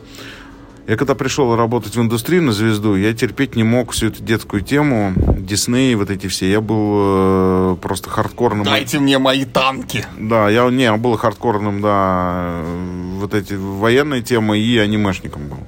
А анимешники в то время, они Дисней ненавидели. Ну, то есть это такие две, две стороны были. А, но когда я пришел работать на звезду, мне был наказ заниматься лицензиями по Дисней. И я тогда как-то так э, молодой же был, вот, и постоянно сопротивлялся всему, да, все не так, все не то. И начались какие-то первые взрослые какие-то мысли на тему того, что если что-то ненавидишь, полюби это. И так получилось, что я начал заниматься, то есть я ненавидел Дисней, вот эту всю тему, и тут вдруг выясняется, что я менеджер по лицензии Дисней. И я должен делать игры по Диснею, вот это все. И мне пришлось это полюбить. И чем больше я этим занимался, тем я больше понимал какой-то профессиональный, скажем так, интерес. Не чисто для себя, а вот именно профессионально. Ну, потому что я видел, что никто этим заниматься не хочет. Детские игры никому не интересны. Но в то же время я видел, что дети хотят. Я был на игротеках, общался. У меня брат маленький тогда э, рос. А, у нас с братом 18 лет разница, я ему, как считай, как второй папа был. И поэтому я на его примере видел, что ему нравится, что ему как идет. А потом дочка родилась, и на дочке теперь стал смотреть. Вот до сих пор какие-то еще есть время немножко детские игры на ней потестировать. Ну, а так, профессиональной точки зрения, да, конечно, там фокус-группа у нас. Но это отдельная песня. Но вот так вот в общих чертах, наверное, объяснил.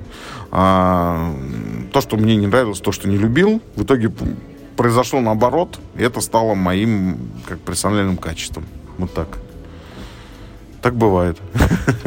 Слушай, Дим, спасибо тебе большое. Мне кажется, очень интересно получился эпизод. И я, я буду Юрию Ямщикову рекомендовать, чтобы он тебя вот э, заставлял вот в этом в лекционном зале авторам вот это в голову вкладывать, что есть разные уровни, и мы с тобой, вот как мемчик такой есть, мы с тобой на разных уровнях. Ты делаешь игру, потому что это, а я делаю, потому что это. Да, э, не обязательно, нужно еще вот что понимать, не обязательно вот эта связь и прозрачность между автором и издателем должна вот прям присутствовать. Прям вот это вот, без этого никак.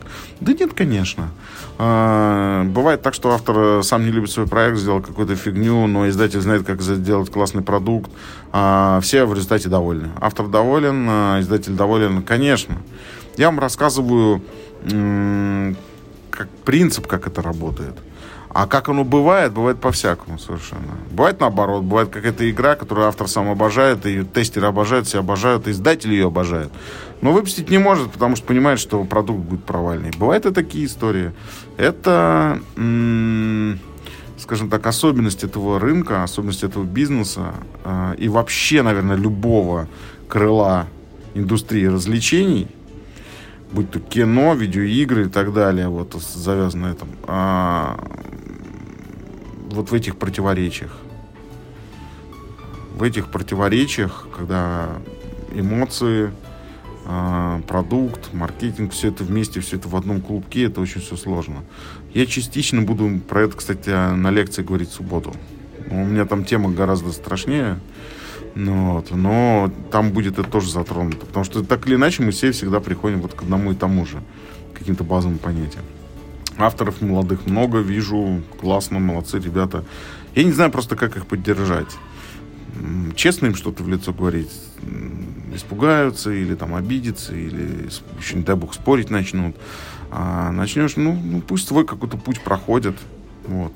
Мы им никак не мешаем, наоборот. А если что-то они клевое сделают, я вообще не удивлюсь, если на этом граниконе человек первый раз игру сделал, и она выстрелит потом просто пушкой. Почему нет? Такое было, таких примеров тоже масса. У нас есть, э, вот «Волк идет» вообще сделал э, автор. Э, это первая или вторая игра в ее жизни, она вообще автор детских книг. Она не автор игр. Она даже писала у себя ВКонтакте, она говорит, чувствую себя самозванкой, потому что ко мне все обращаются как автор настольных игр, со мной все разговаривают, там просят интервью, еще что-то, приехать на Граникон. Она говорит, ребята, я вообще не из вашей тусовки, я самозванка. Бывают такие истории. Что только не бывает вообще. Дим, спасибо тебе большое. Тебе Получилось спасибо. отличное интервью. Да, спасибо, Юр.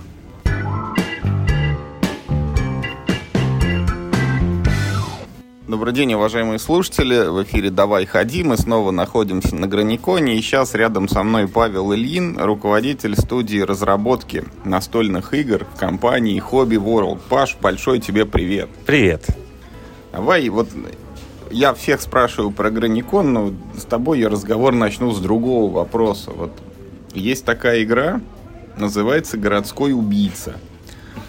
А, для меня она появилась, знаешь, вот последние годы вот пошла эта волна, когда там все стали выпускать детективы, вот какие только уже даже там с, и с карточками, там и с полем, сейчас с Алисой уже.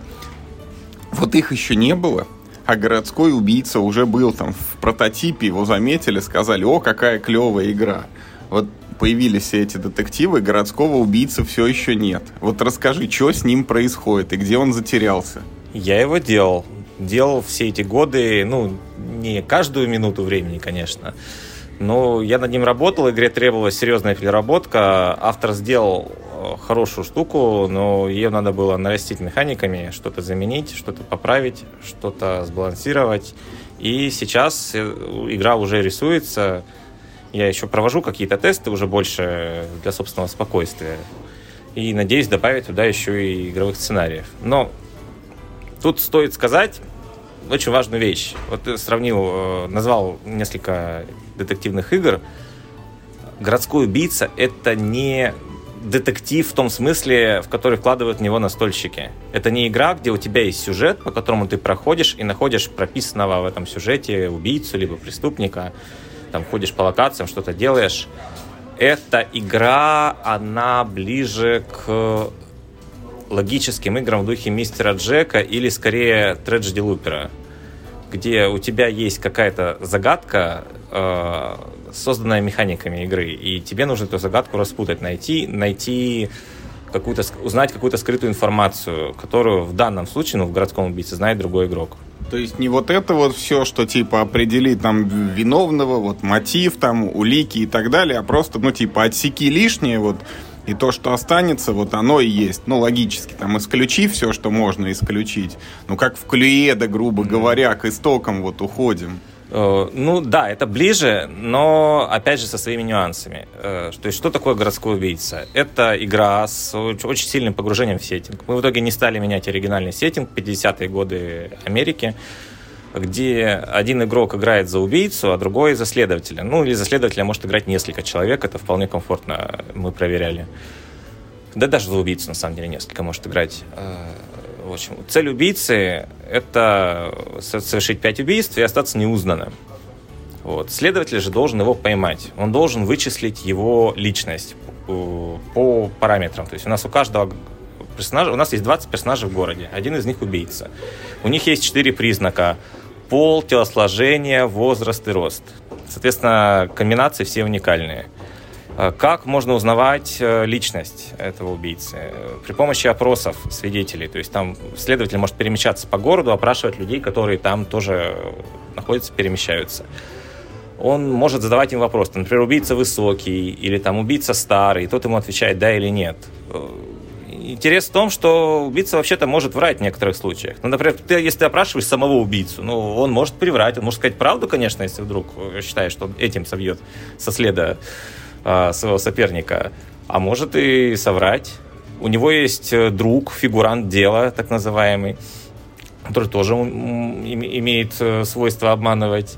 Э, и у него есть целая группа союзников, которая тоже может врать. То есть в игре все это сделано для того, чтобы вот эта вот задача Эйнштейна у нас не решалась слишком быстро. То есть, чтобы за два ответа ты не отсеивал там подозреваемых там до одного человека. И это заставляет тебя перепроверять этих людей, думать, вот а надежны они или нет, а, смотреть в лицо своему сопернику, какие у него там ужимки и прыжки, не обманывает ли он тебя, не отводит ли глаза, когда говорит «да». Вот. Это, это отлично работает.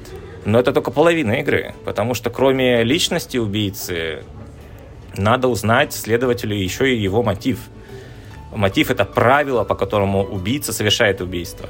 И вот это как раз э, была часть игры, которую сложнее всего было сделать.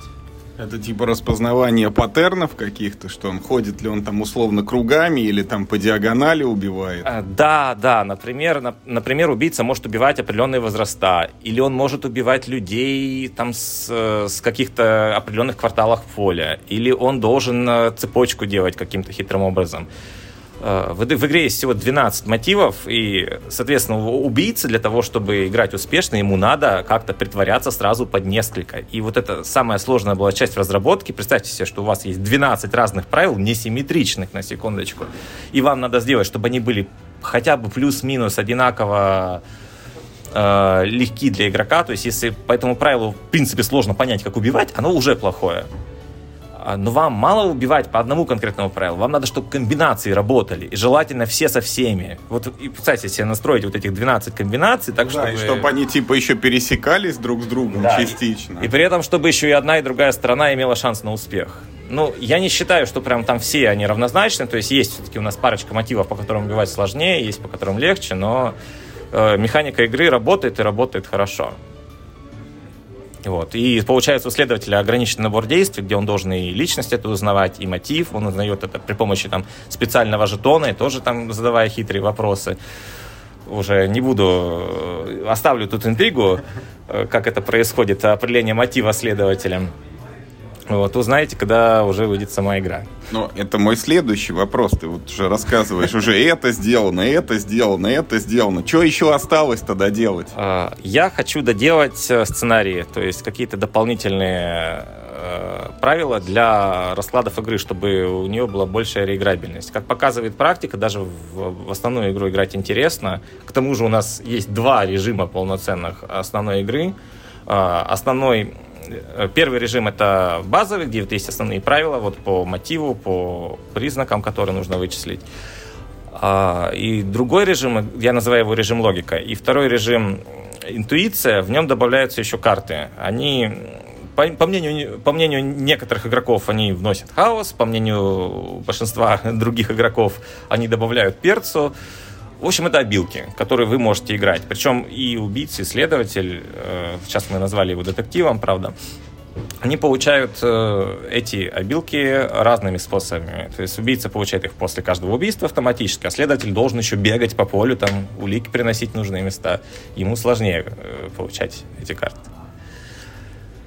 Ну и примерно когда? Ну, я надеюсь, что в этом году. Я надеюсь, что мы к, осени справимся, но я не могу здесь говорить. Я не директор, я тем более не работаю в отделе производства. Вот, но мы хотим, мы хотим успеть. Э, если даже не это, то край следующий. Но игра уже активно рисуется, у меня есть арты, у меня есть дизайн э, некоторых компонентов. Показывать я его вам, конечно же, еще не могу. Да ничего страшного, у нас только звук, поэтому в лучшем случае ты можешь только пересказать. Но поверьте, будет красиво. Вот. Мы мы используем в оформлении нейросети активно. Мы потренировались на таких играх, как «Я не робот», но это все было баловство. Сейчас мы... Это первый раз, когда мы оформляем игру нейросетью, уже большую игру, уже серьезно. Там будут промпты размером там, с абзац. Э, мы изучали стили разных художников, подходящих под эпоху. У нас э, каждая социальная группа в игре там будет обладать там, своим оттенком цвета. То есть, например, если это пресса, то там фоны в желтых тонах и вообще э, желтый как доминирующий цвет. Вот, если это, например, медработники, то, то это будет зеленый. Вот. Э, также... Я сейчас я переспрошу, вот промты размером с абзац, это что, вот этот запрос, который да, ты да, это да. в Midjourney, да, засылаешь? Да. Да, все, все это, ну, это делаю, эти запросы засылаю не я, а мои, мои коллеги, вот. Но я видел примеры просто, вот мы, как, как, как, как вот они генерили, то есть там подбираются конкретные и художники, и конкретно тоже освещение, стиль изобразительный, то есть мы анализируем просто, как, как делают, э, как, как выдают промпты вообще другие какие-то люди по всему миру. В общем, стараемся выжимать из этого инструмента максимум. И, конечно же, потом эти иллюстрации будут дорабатываться. Вот. Ну, я уже так скажу, что их не отличить. Вот мы начали рисовать городского убийцу еще до бума нейросетей, и у нас осталось э, где-то 5-7 иллюстраций нарисованных, и то, что мы получаем нейросетью, это даже лучше, чем то, что у нас было, ну, на мой взгляд. Хотя иллюстрации тоже были хорошие. Слушай, а вот это вот то, что вы даете нейросеть, ну, вы там что, какой-то лицензионный договор подписываете, или вы просто ее там приобрели, или даже, ну, там, вот этот рисунок, его можно использовать, ну, типа, просто так где угодно? Ну, сейчас нейросети это такое такой дикий запад вообще в авторском праве. Я уверен, что это относительно скоро зарегулируют, но пока сейчас, если ты оплатил доступ к аккаунту Midjourney, что мы благополучно сделали, то ты можешь пользоваться результатами его работ, в общем-то, на, так, как тебе нужно. Я в, в этот вопрос я не вдавался целиком, но, насколько помню, здесь все юридически чисто. Мы, в принципе, такая компания, которая всегда строго за этим следит. Чтобы нарушить чужое авторское право, нет, спасибо. Мы такого не делаем. Это, мне кажется, это вопрос типичного начинающего автора. Я вот вам игру покажу это, а вдруг вот вы ее потом выпустите без меня. Ты не представляешь, насколько часто я это слышу. Ну или или пишут мне это. Я же как раз тот человек, который читает ящик New Game Hobby World True, куда присылают... Это то, что в конце правил каждых написано. Если вы придумали да. игру и хотите, чтобы она была издана, вот пишите сюда. Да, этот ящик э, в 95% случаев читаю я, там, в остальных случаях Петр читает. Вот, и там присылают, ну, всякое разное. Иногда даже что-то забавное. Вот. Ну, таких вот я не могу вспомнить, давай по-честному, много случаев, когда мы издавали игры оттуда, но они есть. Э, чаще, чаще мы, те игры, которые мы издаем, они по другим каналам к нам попадают. Но вот проще всего издаться в мире хобби это приехать на Граникон с хорошей игрой. Вот э, здесь мы чаще всего знакомимся с э, новыми авторами. А, вот э, самого Граникона сколько примерно забирается проектов? Ну вот, например, в этом году есть ли какая-то планка примерная? Слушай, мы обычно берем много. Ну, мы 4-5 игр обычно с Граникона берем. Ну, что-то идет в ящик ждет своего часа, например, под, под франшизу, если мы хотим игру сделать, мы тогда сразу автору говорим, слушай, вот может даже у нас нет сейчас франшизы какой-то, мы вот ее поддержим, а потом выпустим. Вот хороший пример этого Gravity Falls Битва воспоминаний. Прошлый год мы привозили. Я ее подписал давно еще, по-моему, то ли в 2020 году, то ли, то ли даже раньше. Филипп нам в офис приезжал. Вот я ему так и сказал, слушай, я ее подпишу, там, за, может быть, не за большой роялти, но это точно игра, которая нам подходит под франшизу, и она выйдет после этого большим тиражом, и тебе будет приятно. Ну, так и произошло. Это мы успели заскочить в поезд, когда уже Дисней собирал чемоданы. Я говорю, так, давайте быстро нарисуем, быстро согласуем. Я звонил там Артему из Диснея, говорю, пожалуйста, вот кликните, что все хорошо с игрой. Вот там же все хорошо. Мы мы там всего две странички прочитать недолго. Вот он успел, и буквально там через неделю все, Дисней уже сказал, не работал в Москве. Ну, мы успели. А вот с прошлого года чего-нибудь такое, может быть, это особо запоминающееся, вот взяли здесь? Ну, вот что я взял в прошлом году, ну, это игра Жени Петрова, «Мир в Париж», например. Э, я ее уже доделал, ее нужно только будет оформить, уже и сеттинг есть идея. Вот, и можно издавать. Я тоже надеюсь, что в этом году она выйдет. Хотя тут уже сложнее, мы ее не начали, в отличие от убийцы, рисовать. Вот. А, что еще по играм? А, ну, собственно, фестиваль весны, который стал мизенью, это игра Пети. Я в работе над ней не участвовал, но судя по реакции на анонс, ее очень хорошо приняли. Ну и сама игра хорошая. Я ее еще вот не видел, но в ближайшие дни тут обещают показать. Расскажи еще немножко про студию. Вот помимо городского убийцы, ну вот так в среднем, сколько у тебя проектов в работе находится одновременно? Ой, на разные стадии, больше десятка на самом деле. И еще новые постоянно прилетают. Вот э, есть э, парочка больших игр обычно, которые вот лежат и потихоньку двигаются. А, ну, с большими играми, в принципе, там кратно больше усилий нужно, чтобы чтобы ее выпустить, поэтому мы чаще выпускаем игры маленькие, вот, и по франшизам, и просто... Э, вот у меня детская игра, например, есть, которая сейчас тоже лежала-лежала, мы нашли хорошую художницу, и она вовсю оформляется. Даже две детских игры. Одна, от, э, кстати, из New Game, из ящика, вот, для предложений, и одна от британских авторов, которую мы Э, про таких попрыгунчиков в духе, в духе черепашьих бегов, но немного другой механикой. Э, я манчкины делаю регулярно, вы, наверное, это знаете. Вот. Это отдельное удовольствие. Я не очень люблю играть в манчкин, но очень люблю его делать, потому что это всегда весело. Особенно, когда нужно давать задание художнику. Вот если, с, например, с манчкиным Gravity Falls там было немного скучновато, там, ну, в силу того, что это лицензия, нам приходилось использовать скриншоты из серии. То там с русским Манчкиным, это, это веселуха всегда.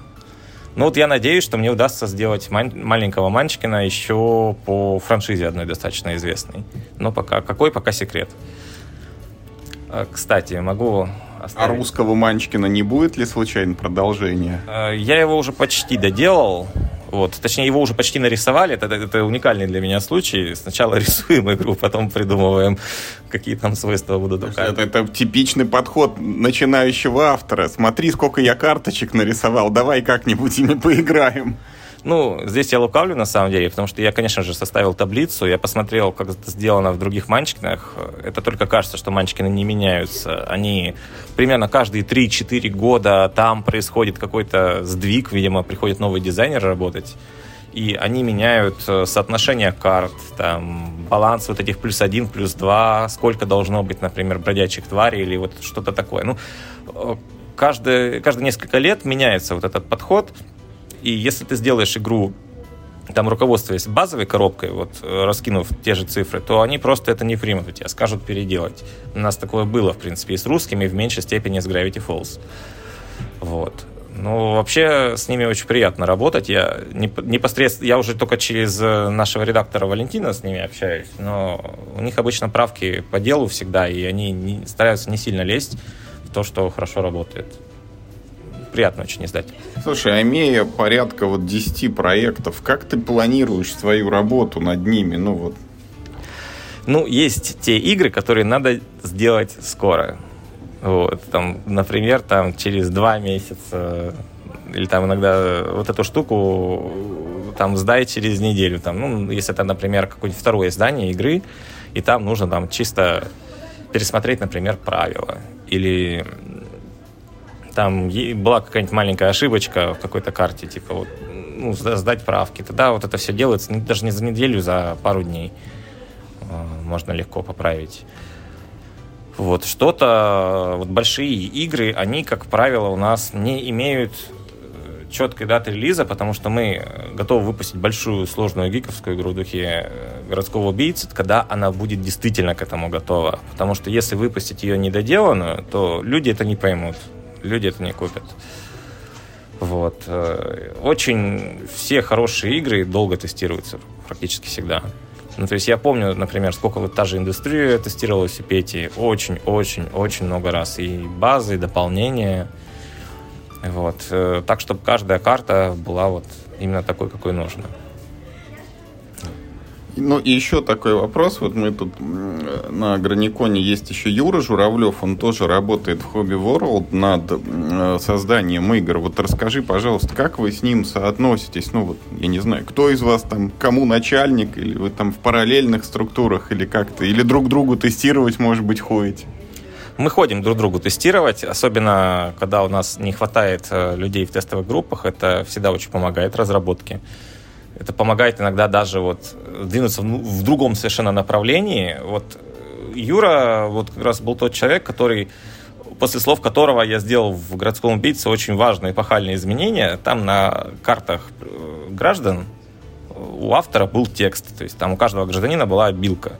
Мне уже некоторые тестировщики говорили, что, может, не стоит, это там перегружает игру, и зачем. Но после того, как это сказал Юра, он так это сделал, я решил, что, ну, наверное, да, наверное, стоит. И, и зарезал эту механику, автору было больно, мне было больно. Но это был правильный ход. Это всегда очень тяжело из игры что-то резать, но это приходится на самом деле чаще делать, чем что-то добавлять. Вот. Э, я тоже у него иногда играю, но вот непосредственно мы друг другу не подчиняемся, да. Я вот, э, хоть у меня номинальная руководительская должность, но по факту это сводится ко многим административным вещам. То есть я общаюсь с зарубежными авторами, побольше. Э, ну, в основном это я делаю. Я заключаю договоры с авторами, я организую наши тесты, чтобы смотрю, чтобы у нас сетка там тестирования была занята нужными проектами. И если там есть какая-то конкуренция, иногда там от редакции прилетают задания, там, или ребята из Мосигры просят что-то проверить. Ну вот э, пытаюсь это организовать. Вот. А именно проекты у нас а, отдельные. Здесь мы можем помогать друг другу скорее именно советами. Паш, спасибо тебе большое. Очень все подробно рассказал. Вот будем ждать городского убийцу, будем ждать нового русского Манчкина, будем ждать новых хороших игр, в том числе с Граникона. Спасибо. Мне тоже было очень приятно побеседовать. Спасибо. Жму руку.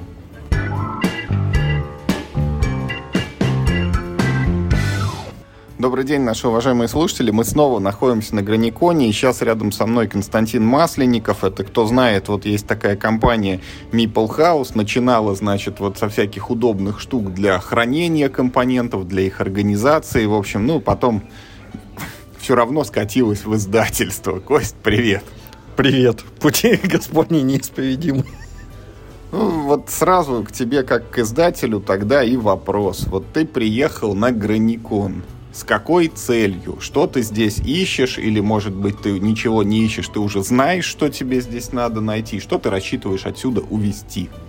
Ну, давай. Во-первых, я вырвался из, из-под жены веселиться пять дней в Питере. Кутить. А, да нет. Официальная версия все-таки. Да, официальная версия. Я приехал смотреть проекты новые авторов российских. Может быть, даже что-то подпишу. Да, конечно же, приехал в этом году, как в прошлом, уже за конкретными проектами. А, продолжаем набирать портфель а, и строить цепочку очередей э, издания настольных игр. Были наивные, молодые, думали, что хотим вот рискнуть и издавать только наши российские. Быстро поняли, что, увы, гигантского как-то успеха не добьешься на этом. И поэтому, соответственно, стали полноценным издательством, которому и русские проекты берет, и западное берет, и все вместе. И главное, чтобы все было весело и классно. Зачетно и не скучно. Ну вот в этом году у тебя есть некий норматив, что ты должен увести отсюда там N игр или там К подписанных проектов. Я предполагаю, что если один проект найду, это будет круто. Ну и вообще планы на, на максимум один проект. Но это вот от чего этот один проект? От того, что ты не рассчитываешь больше найти, или у тебя производственный план такой, что больше одного не уместить, или тебе в целом больше и не надо, чтобы тебя издательская вот это а, вот э, не нагружала работа? Я понял тебя, да, это уже идет глубина планирования два года, загрузка мощностей, и в данном случае, чтобы план в два года исполнять, мне сейчас нужен один проект. А, если я возьму даже ну, один, а вдруг повезет два, или ноль, то в данном случае я не расстроюсь, а только буду рад в любом из этих трех результатов. А вот этот один или, может быть, два проекта, это какого рода проекты это могут быть? Какие игры ты готов рассматривать, ну, не просто посмотреть, вот понравится, не понравится, а с пониманием, что ты можешь взять себе это в производство? А, вот тема следующая, значит, в прошлом году мы когда приезжали, проводили прям предварительную селекцию. А, и я ехал драться за проекты с другими издательствами, прямо вот вырывать зубами, лишь бы увести эти проекты и иметь, соответственно, вот эту очередь. То в этом году мы уже отсматривали не конкретные проекты и их качество и состояние, а мы смотрели, кто из авторов конкретных приезжает. Мы уже их начинаем многих знать. Кого-то мы даже начинаем уже любить и, соответственно, у меня в этом году план, я уже ехал не без, у нас не было предварительной селекции, а я ехал, что вот эти, эти люди, я с ними уже даже заранее договаривался, и конкретно с этими товарищами уже их тестирование их проектов. То есть ты условно знаешь, что вот этот вот автор, ты заранее не смотришь его игру, а, приезжаешь на э, Граникон, да, и здесь, здесь на месте. Здесь, да, здесь и сейчас показываю мне что-то за, за год успел сделать. Вот. У нас есть хорошая звездочка Ирина Соловьева. Мы вот ее первый проект подписали, и сейчас его первым, и, собственно, он у нас идет к издательству. На осень стоит. А, то есть, ну, летом уже будет уже физическое производство живое. А, и я такой уже еду, что вот мне хочется продолжать с Ириной Соловьевой и развивать, соответственно, ее, и себя, и как издательство, и ее как автора в нашей связке. Это вот из примеров. Это вот как раз из примеров, почему я в этом году уже не занимались, мы не тратили время месяц копаться в исходниках э, ну, прототипов. А жена не, не смущает это, не смущается, что ты приехал развивать проекты с Ириной Соловьевой, а не с каким-нибудь Ваней Павловым? Ну, если бы Ирина меня вообще ревновала бы, да, то я не представляю, как вообще будет. Слушай, а вот э, как у тебя происходит этот проект? Ну, ты приехал один, да, у тебя нету штата там специально обученных людей, которые ходят, там смотрят, а потом приходят и говорят, Кость, вот это вот вроде пойдет, ну давай еще с тобой посмотрим там и примем решение. Ты вот смотришь игру сам. Вот на что ты обращаешь внимание? Как ты понимаешь, что вот это да, вот даю зеленый свет, а вот это там нет, нужно обождать или что-то допилить, или ну там совсем не твой формат? Во время игровой партии, если меня начинают поколачивать, такое жжение в мозгах, я прямо весь горю в эту партию играю. Я, вот это, я ради этого чувства вообще играю. Соответственно, я просто чувствую, ну, просто свое внутреннее мироощущение, что я чувствую в этот момент, когда я в это все играю. Вот. Сегодня я уже его дважды словил. То есть два проекта уже, ну, гипотетически, если это сложится вот с, именно с автором, ну, тут не то, чтобы именно с автором, а то, что я такой, ага, вот эти два проекта я сейчас ставлю на карандаш, и уже ближе к концу Граникона будем еще раз встречаться, еще раз играть, и вот уже обычно на второй партии а, я чуть больше себе ответов даю. Но первая партия меня зажгли хорошо, вот эти две. Ну, конкретно всего за сегодняшний день первый. А игры какого рода ты, может быть, рассматриваешь? Ну, условно, там, легкие, там, посложнее, совсем сложные, карточные, с полем, там, без поля, я не знаю, с какими-то нестандартными компонентами. Ну, как я же все-таки вполне себе неплохой технолог по производству упаковки, а упаковка производства это очень близкое к производству игры. Оценка идет, уложусь я в 500 тысяч рублей в производство этой коробки на низовом уровне материалов и, и технологий, или не уложусь. И, и, и стараюсь обходить пока проекты, которые явно выходят за вот такой не очень большой ценник. Ну-ка, погоди, вот эти 500 тысяч, это на них что нужно купить? Куда эти затраты идут? 500 тысяч. Откуда 500? 500 дефис тысяч. А, 500 тысяч, э, вот именно не на полке, а Да, в производстве, да, да? да, да. Это самая критичная часть, потому что даже 100 рублей, которые ты положил изначально в материалы коробки, э, в условиях современной реалиях и розницы, в итоге клиенту обойдется дополнительно там, в 300 рублей в цене коробки.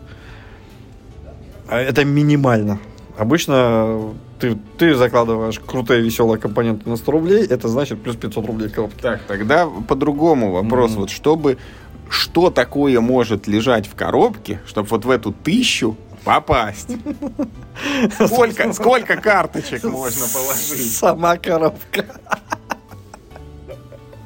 А что, ты что-то еще хотел, что ли? Че, коробку объемную, красивую, из переплетного картона, обклеенную лайнером красивым дали, как бы, да. Еще на горячий клей какой-нибудь хороший.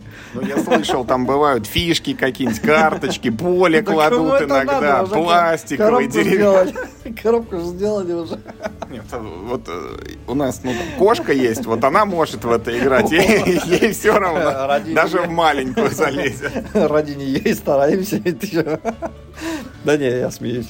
Ну, в 500 рублей это, наверное, карт 50-100, э, пара-тройка каких-нибудь хороших вот таких вот этих, э, как их называют, вот этих по-крутому, то мы это облоем называем, вот этот прямоугольник, в ко- из которого фишки выдавливаете. Вот оставшиеся, Ну, да. типа один, один лист там с жетонами, да, условно, два- картона. от 3 до 5 листов жетона войдет, как бы, да. То есть имеется в виду, что ты вполне себе крепкую игрушку можешь в уровне такой м, семейки, филлера, апатии, а может быть даже что-то такого. Ну, конечно, никакой евро нормально ты не сделаешь. Так, а если мы шикуем и вот на тысячу, то что еще можно Да, доложить? Это, это вот как раз обычно. А- одно это- поле? Ну, это просто между 500 и 1000, то, что вот может войти.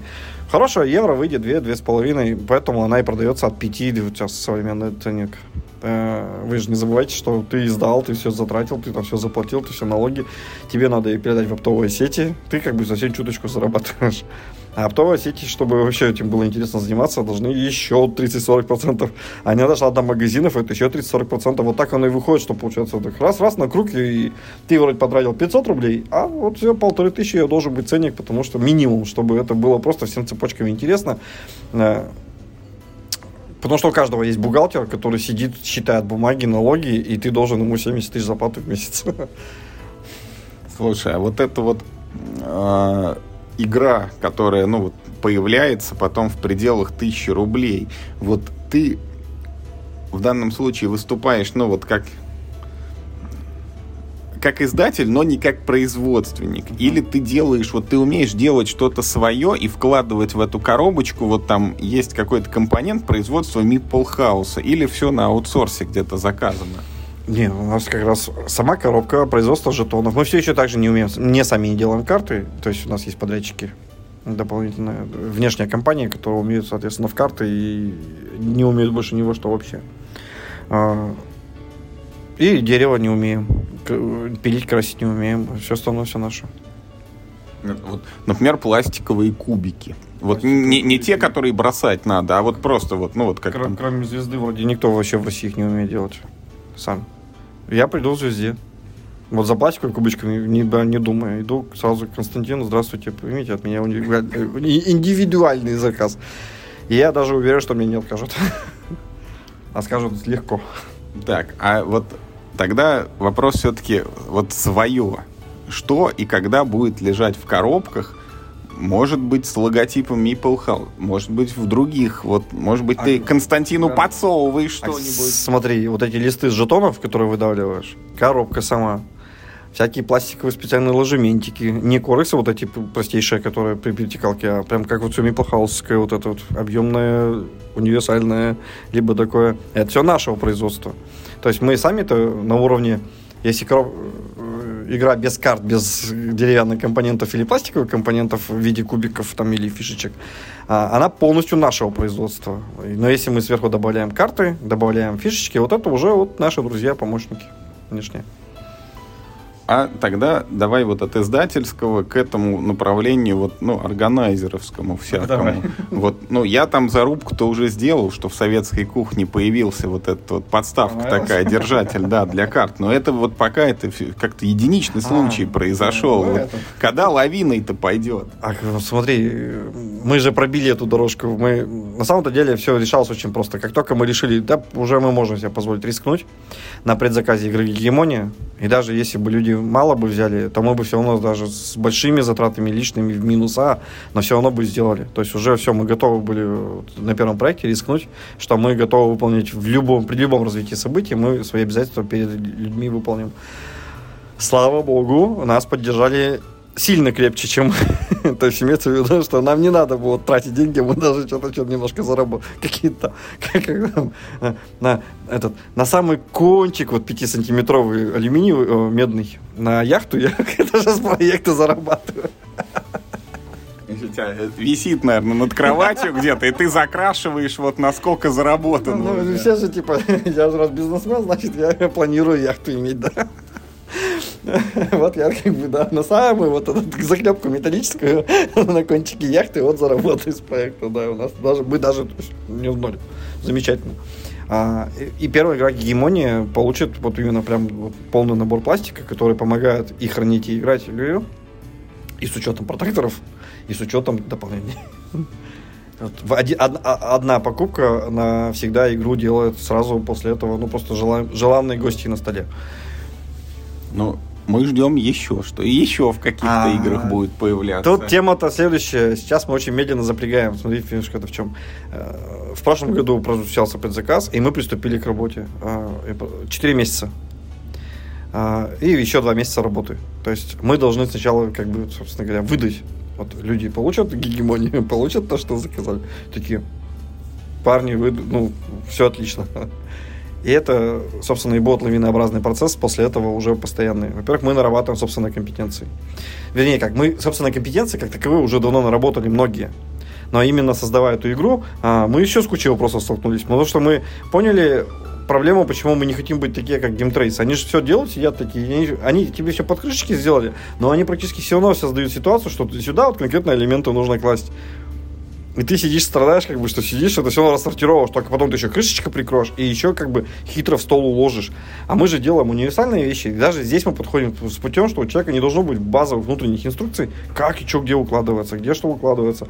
У него все есть. Я скинул X, бросил поле, доложил остаток, и, а в следующий раз я наоборот сначала поле бросил, потом это бросил. То есть не, не должно у него быть в голове, что он должен только в таком порядке укладывать, как вот, к примеру, в вечной зиме.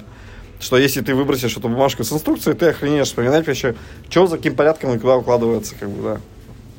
Вот.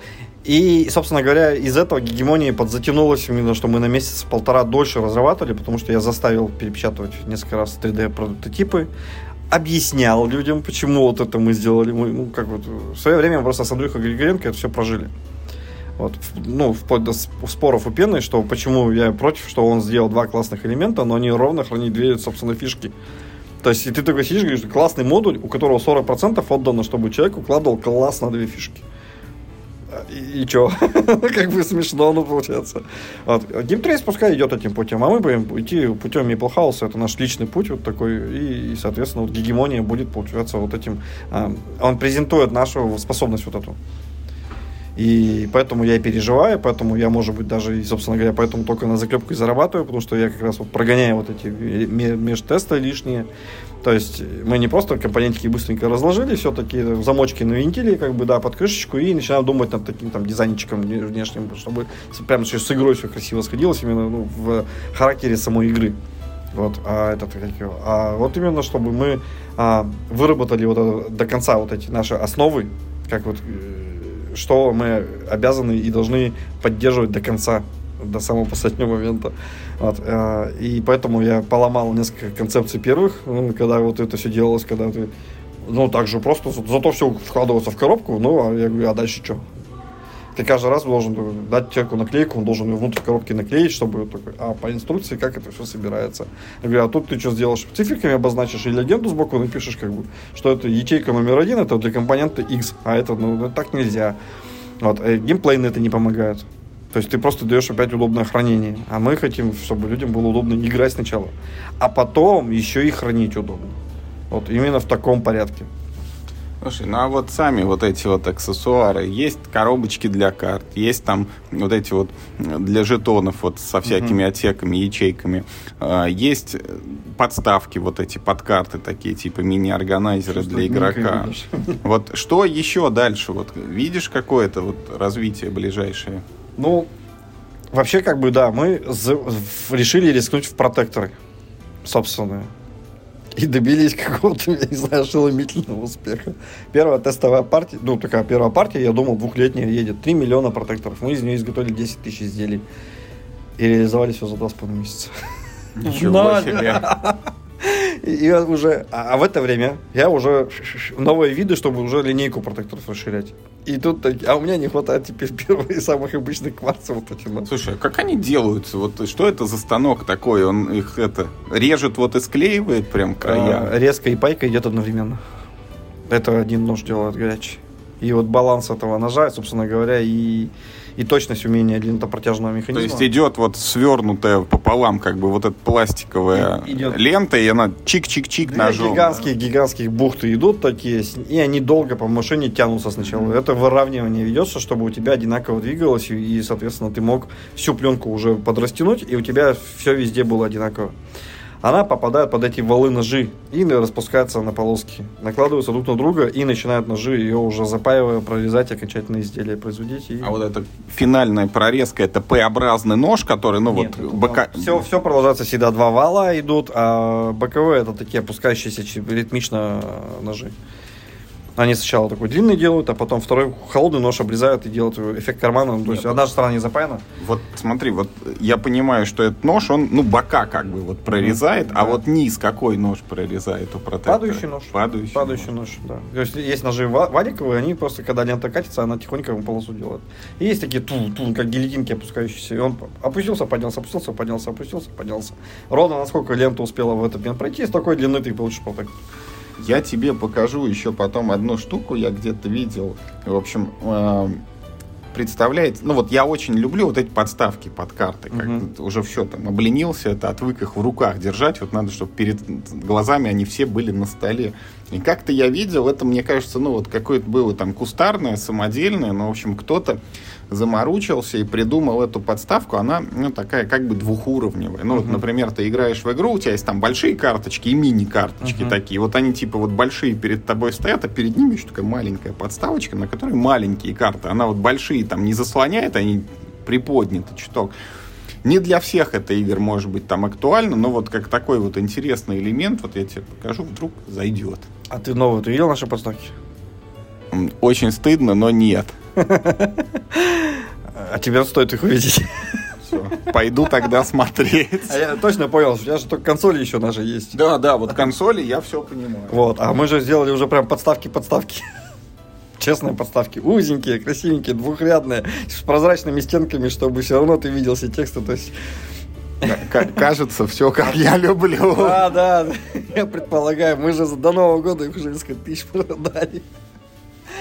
Все, я весь покраснел, короче. На этом... А, ты просто не помнишь, мы помимо того, что протекторы, мы же еще очень сильно задружились и, по сути, внутри себя всосали компанию Nice Dice Device. И вот он... для меня это как-то прошло, ну, незамеченно. Да. Потому что у меня до сих пор, у меня есть там на полке лежат склады, я это все впрок покупал, вот эти всякие органайзеры, я их там периодически по играм рассовываю, но они у меня пока не заканчиваются. Вот. А вот с Nice Device как-то это вот что-то я не досмотрел, наверное. И, и, и мы очень быстро объяснили и, собственно, сошлись на точках интереса, что ну, что делать эти, генерить безумные твои прототипы вот эти.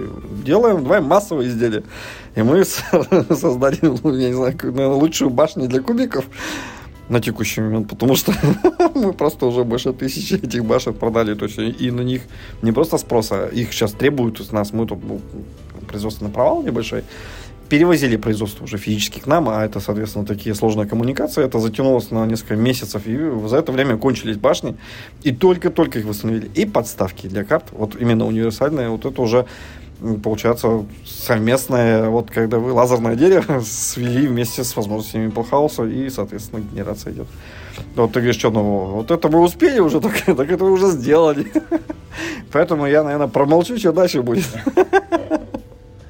Слушай, Кость, ну спасибо тебе большое за рассказы. Ждем хороших игр новых, ждем органайзеров. И мы совсем не поговорили, но я тебя отдельно как-нибудь позову, чтобы ты вот поподробнее про рейнджеров еще нам это я, поведал. Да, именно. это я отдельно, да, согласен. Во-первых, вы все это услышите, когда уже предзаказ стартанет. Поэтому я и решил, что мы про рейнджеров обсуждаем, когда приедет Юрий, его личная коробка. Он сам ее сыграет. И мы, соответственно, уже с ним будем обсуждать. Прям вот по горячим, таким, типа по горячим следам. Все, спасибо большое, Кость, очень интересно, жму руку.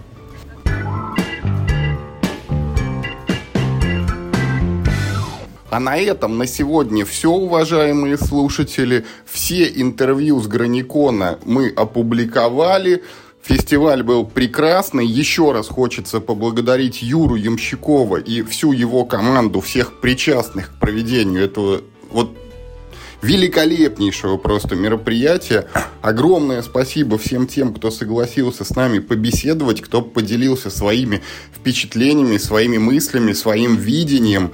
Жаль, конечно, что не всех удалось участников охватить нашими интервью, но мы будем стремиться и в следующем году, чтобы еще больше у нас было мнений, еще больше эпизодов и еще дольше вам нас приходилось слушать.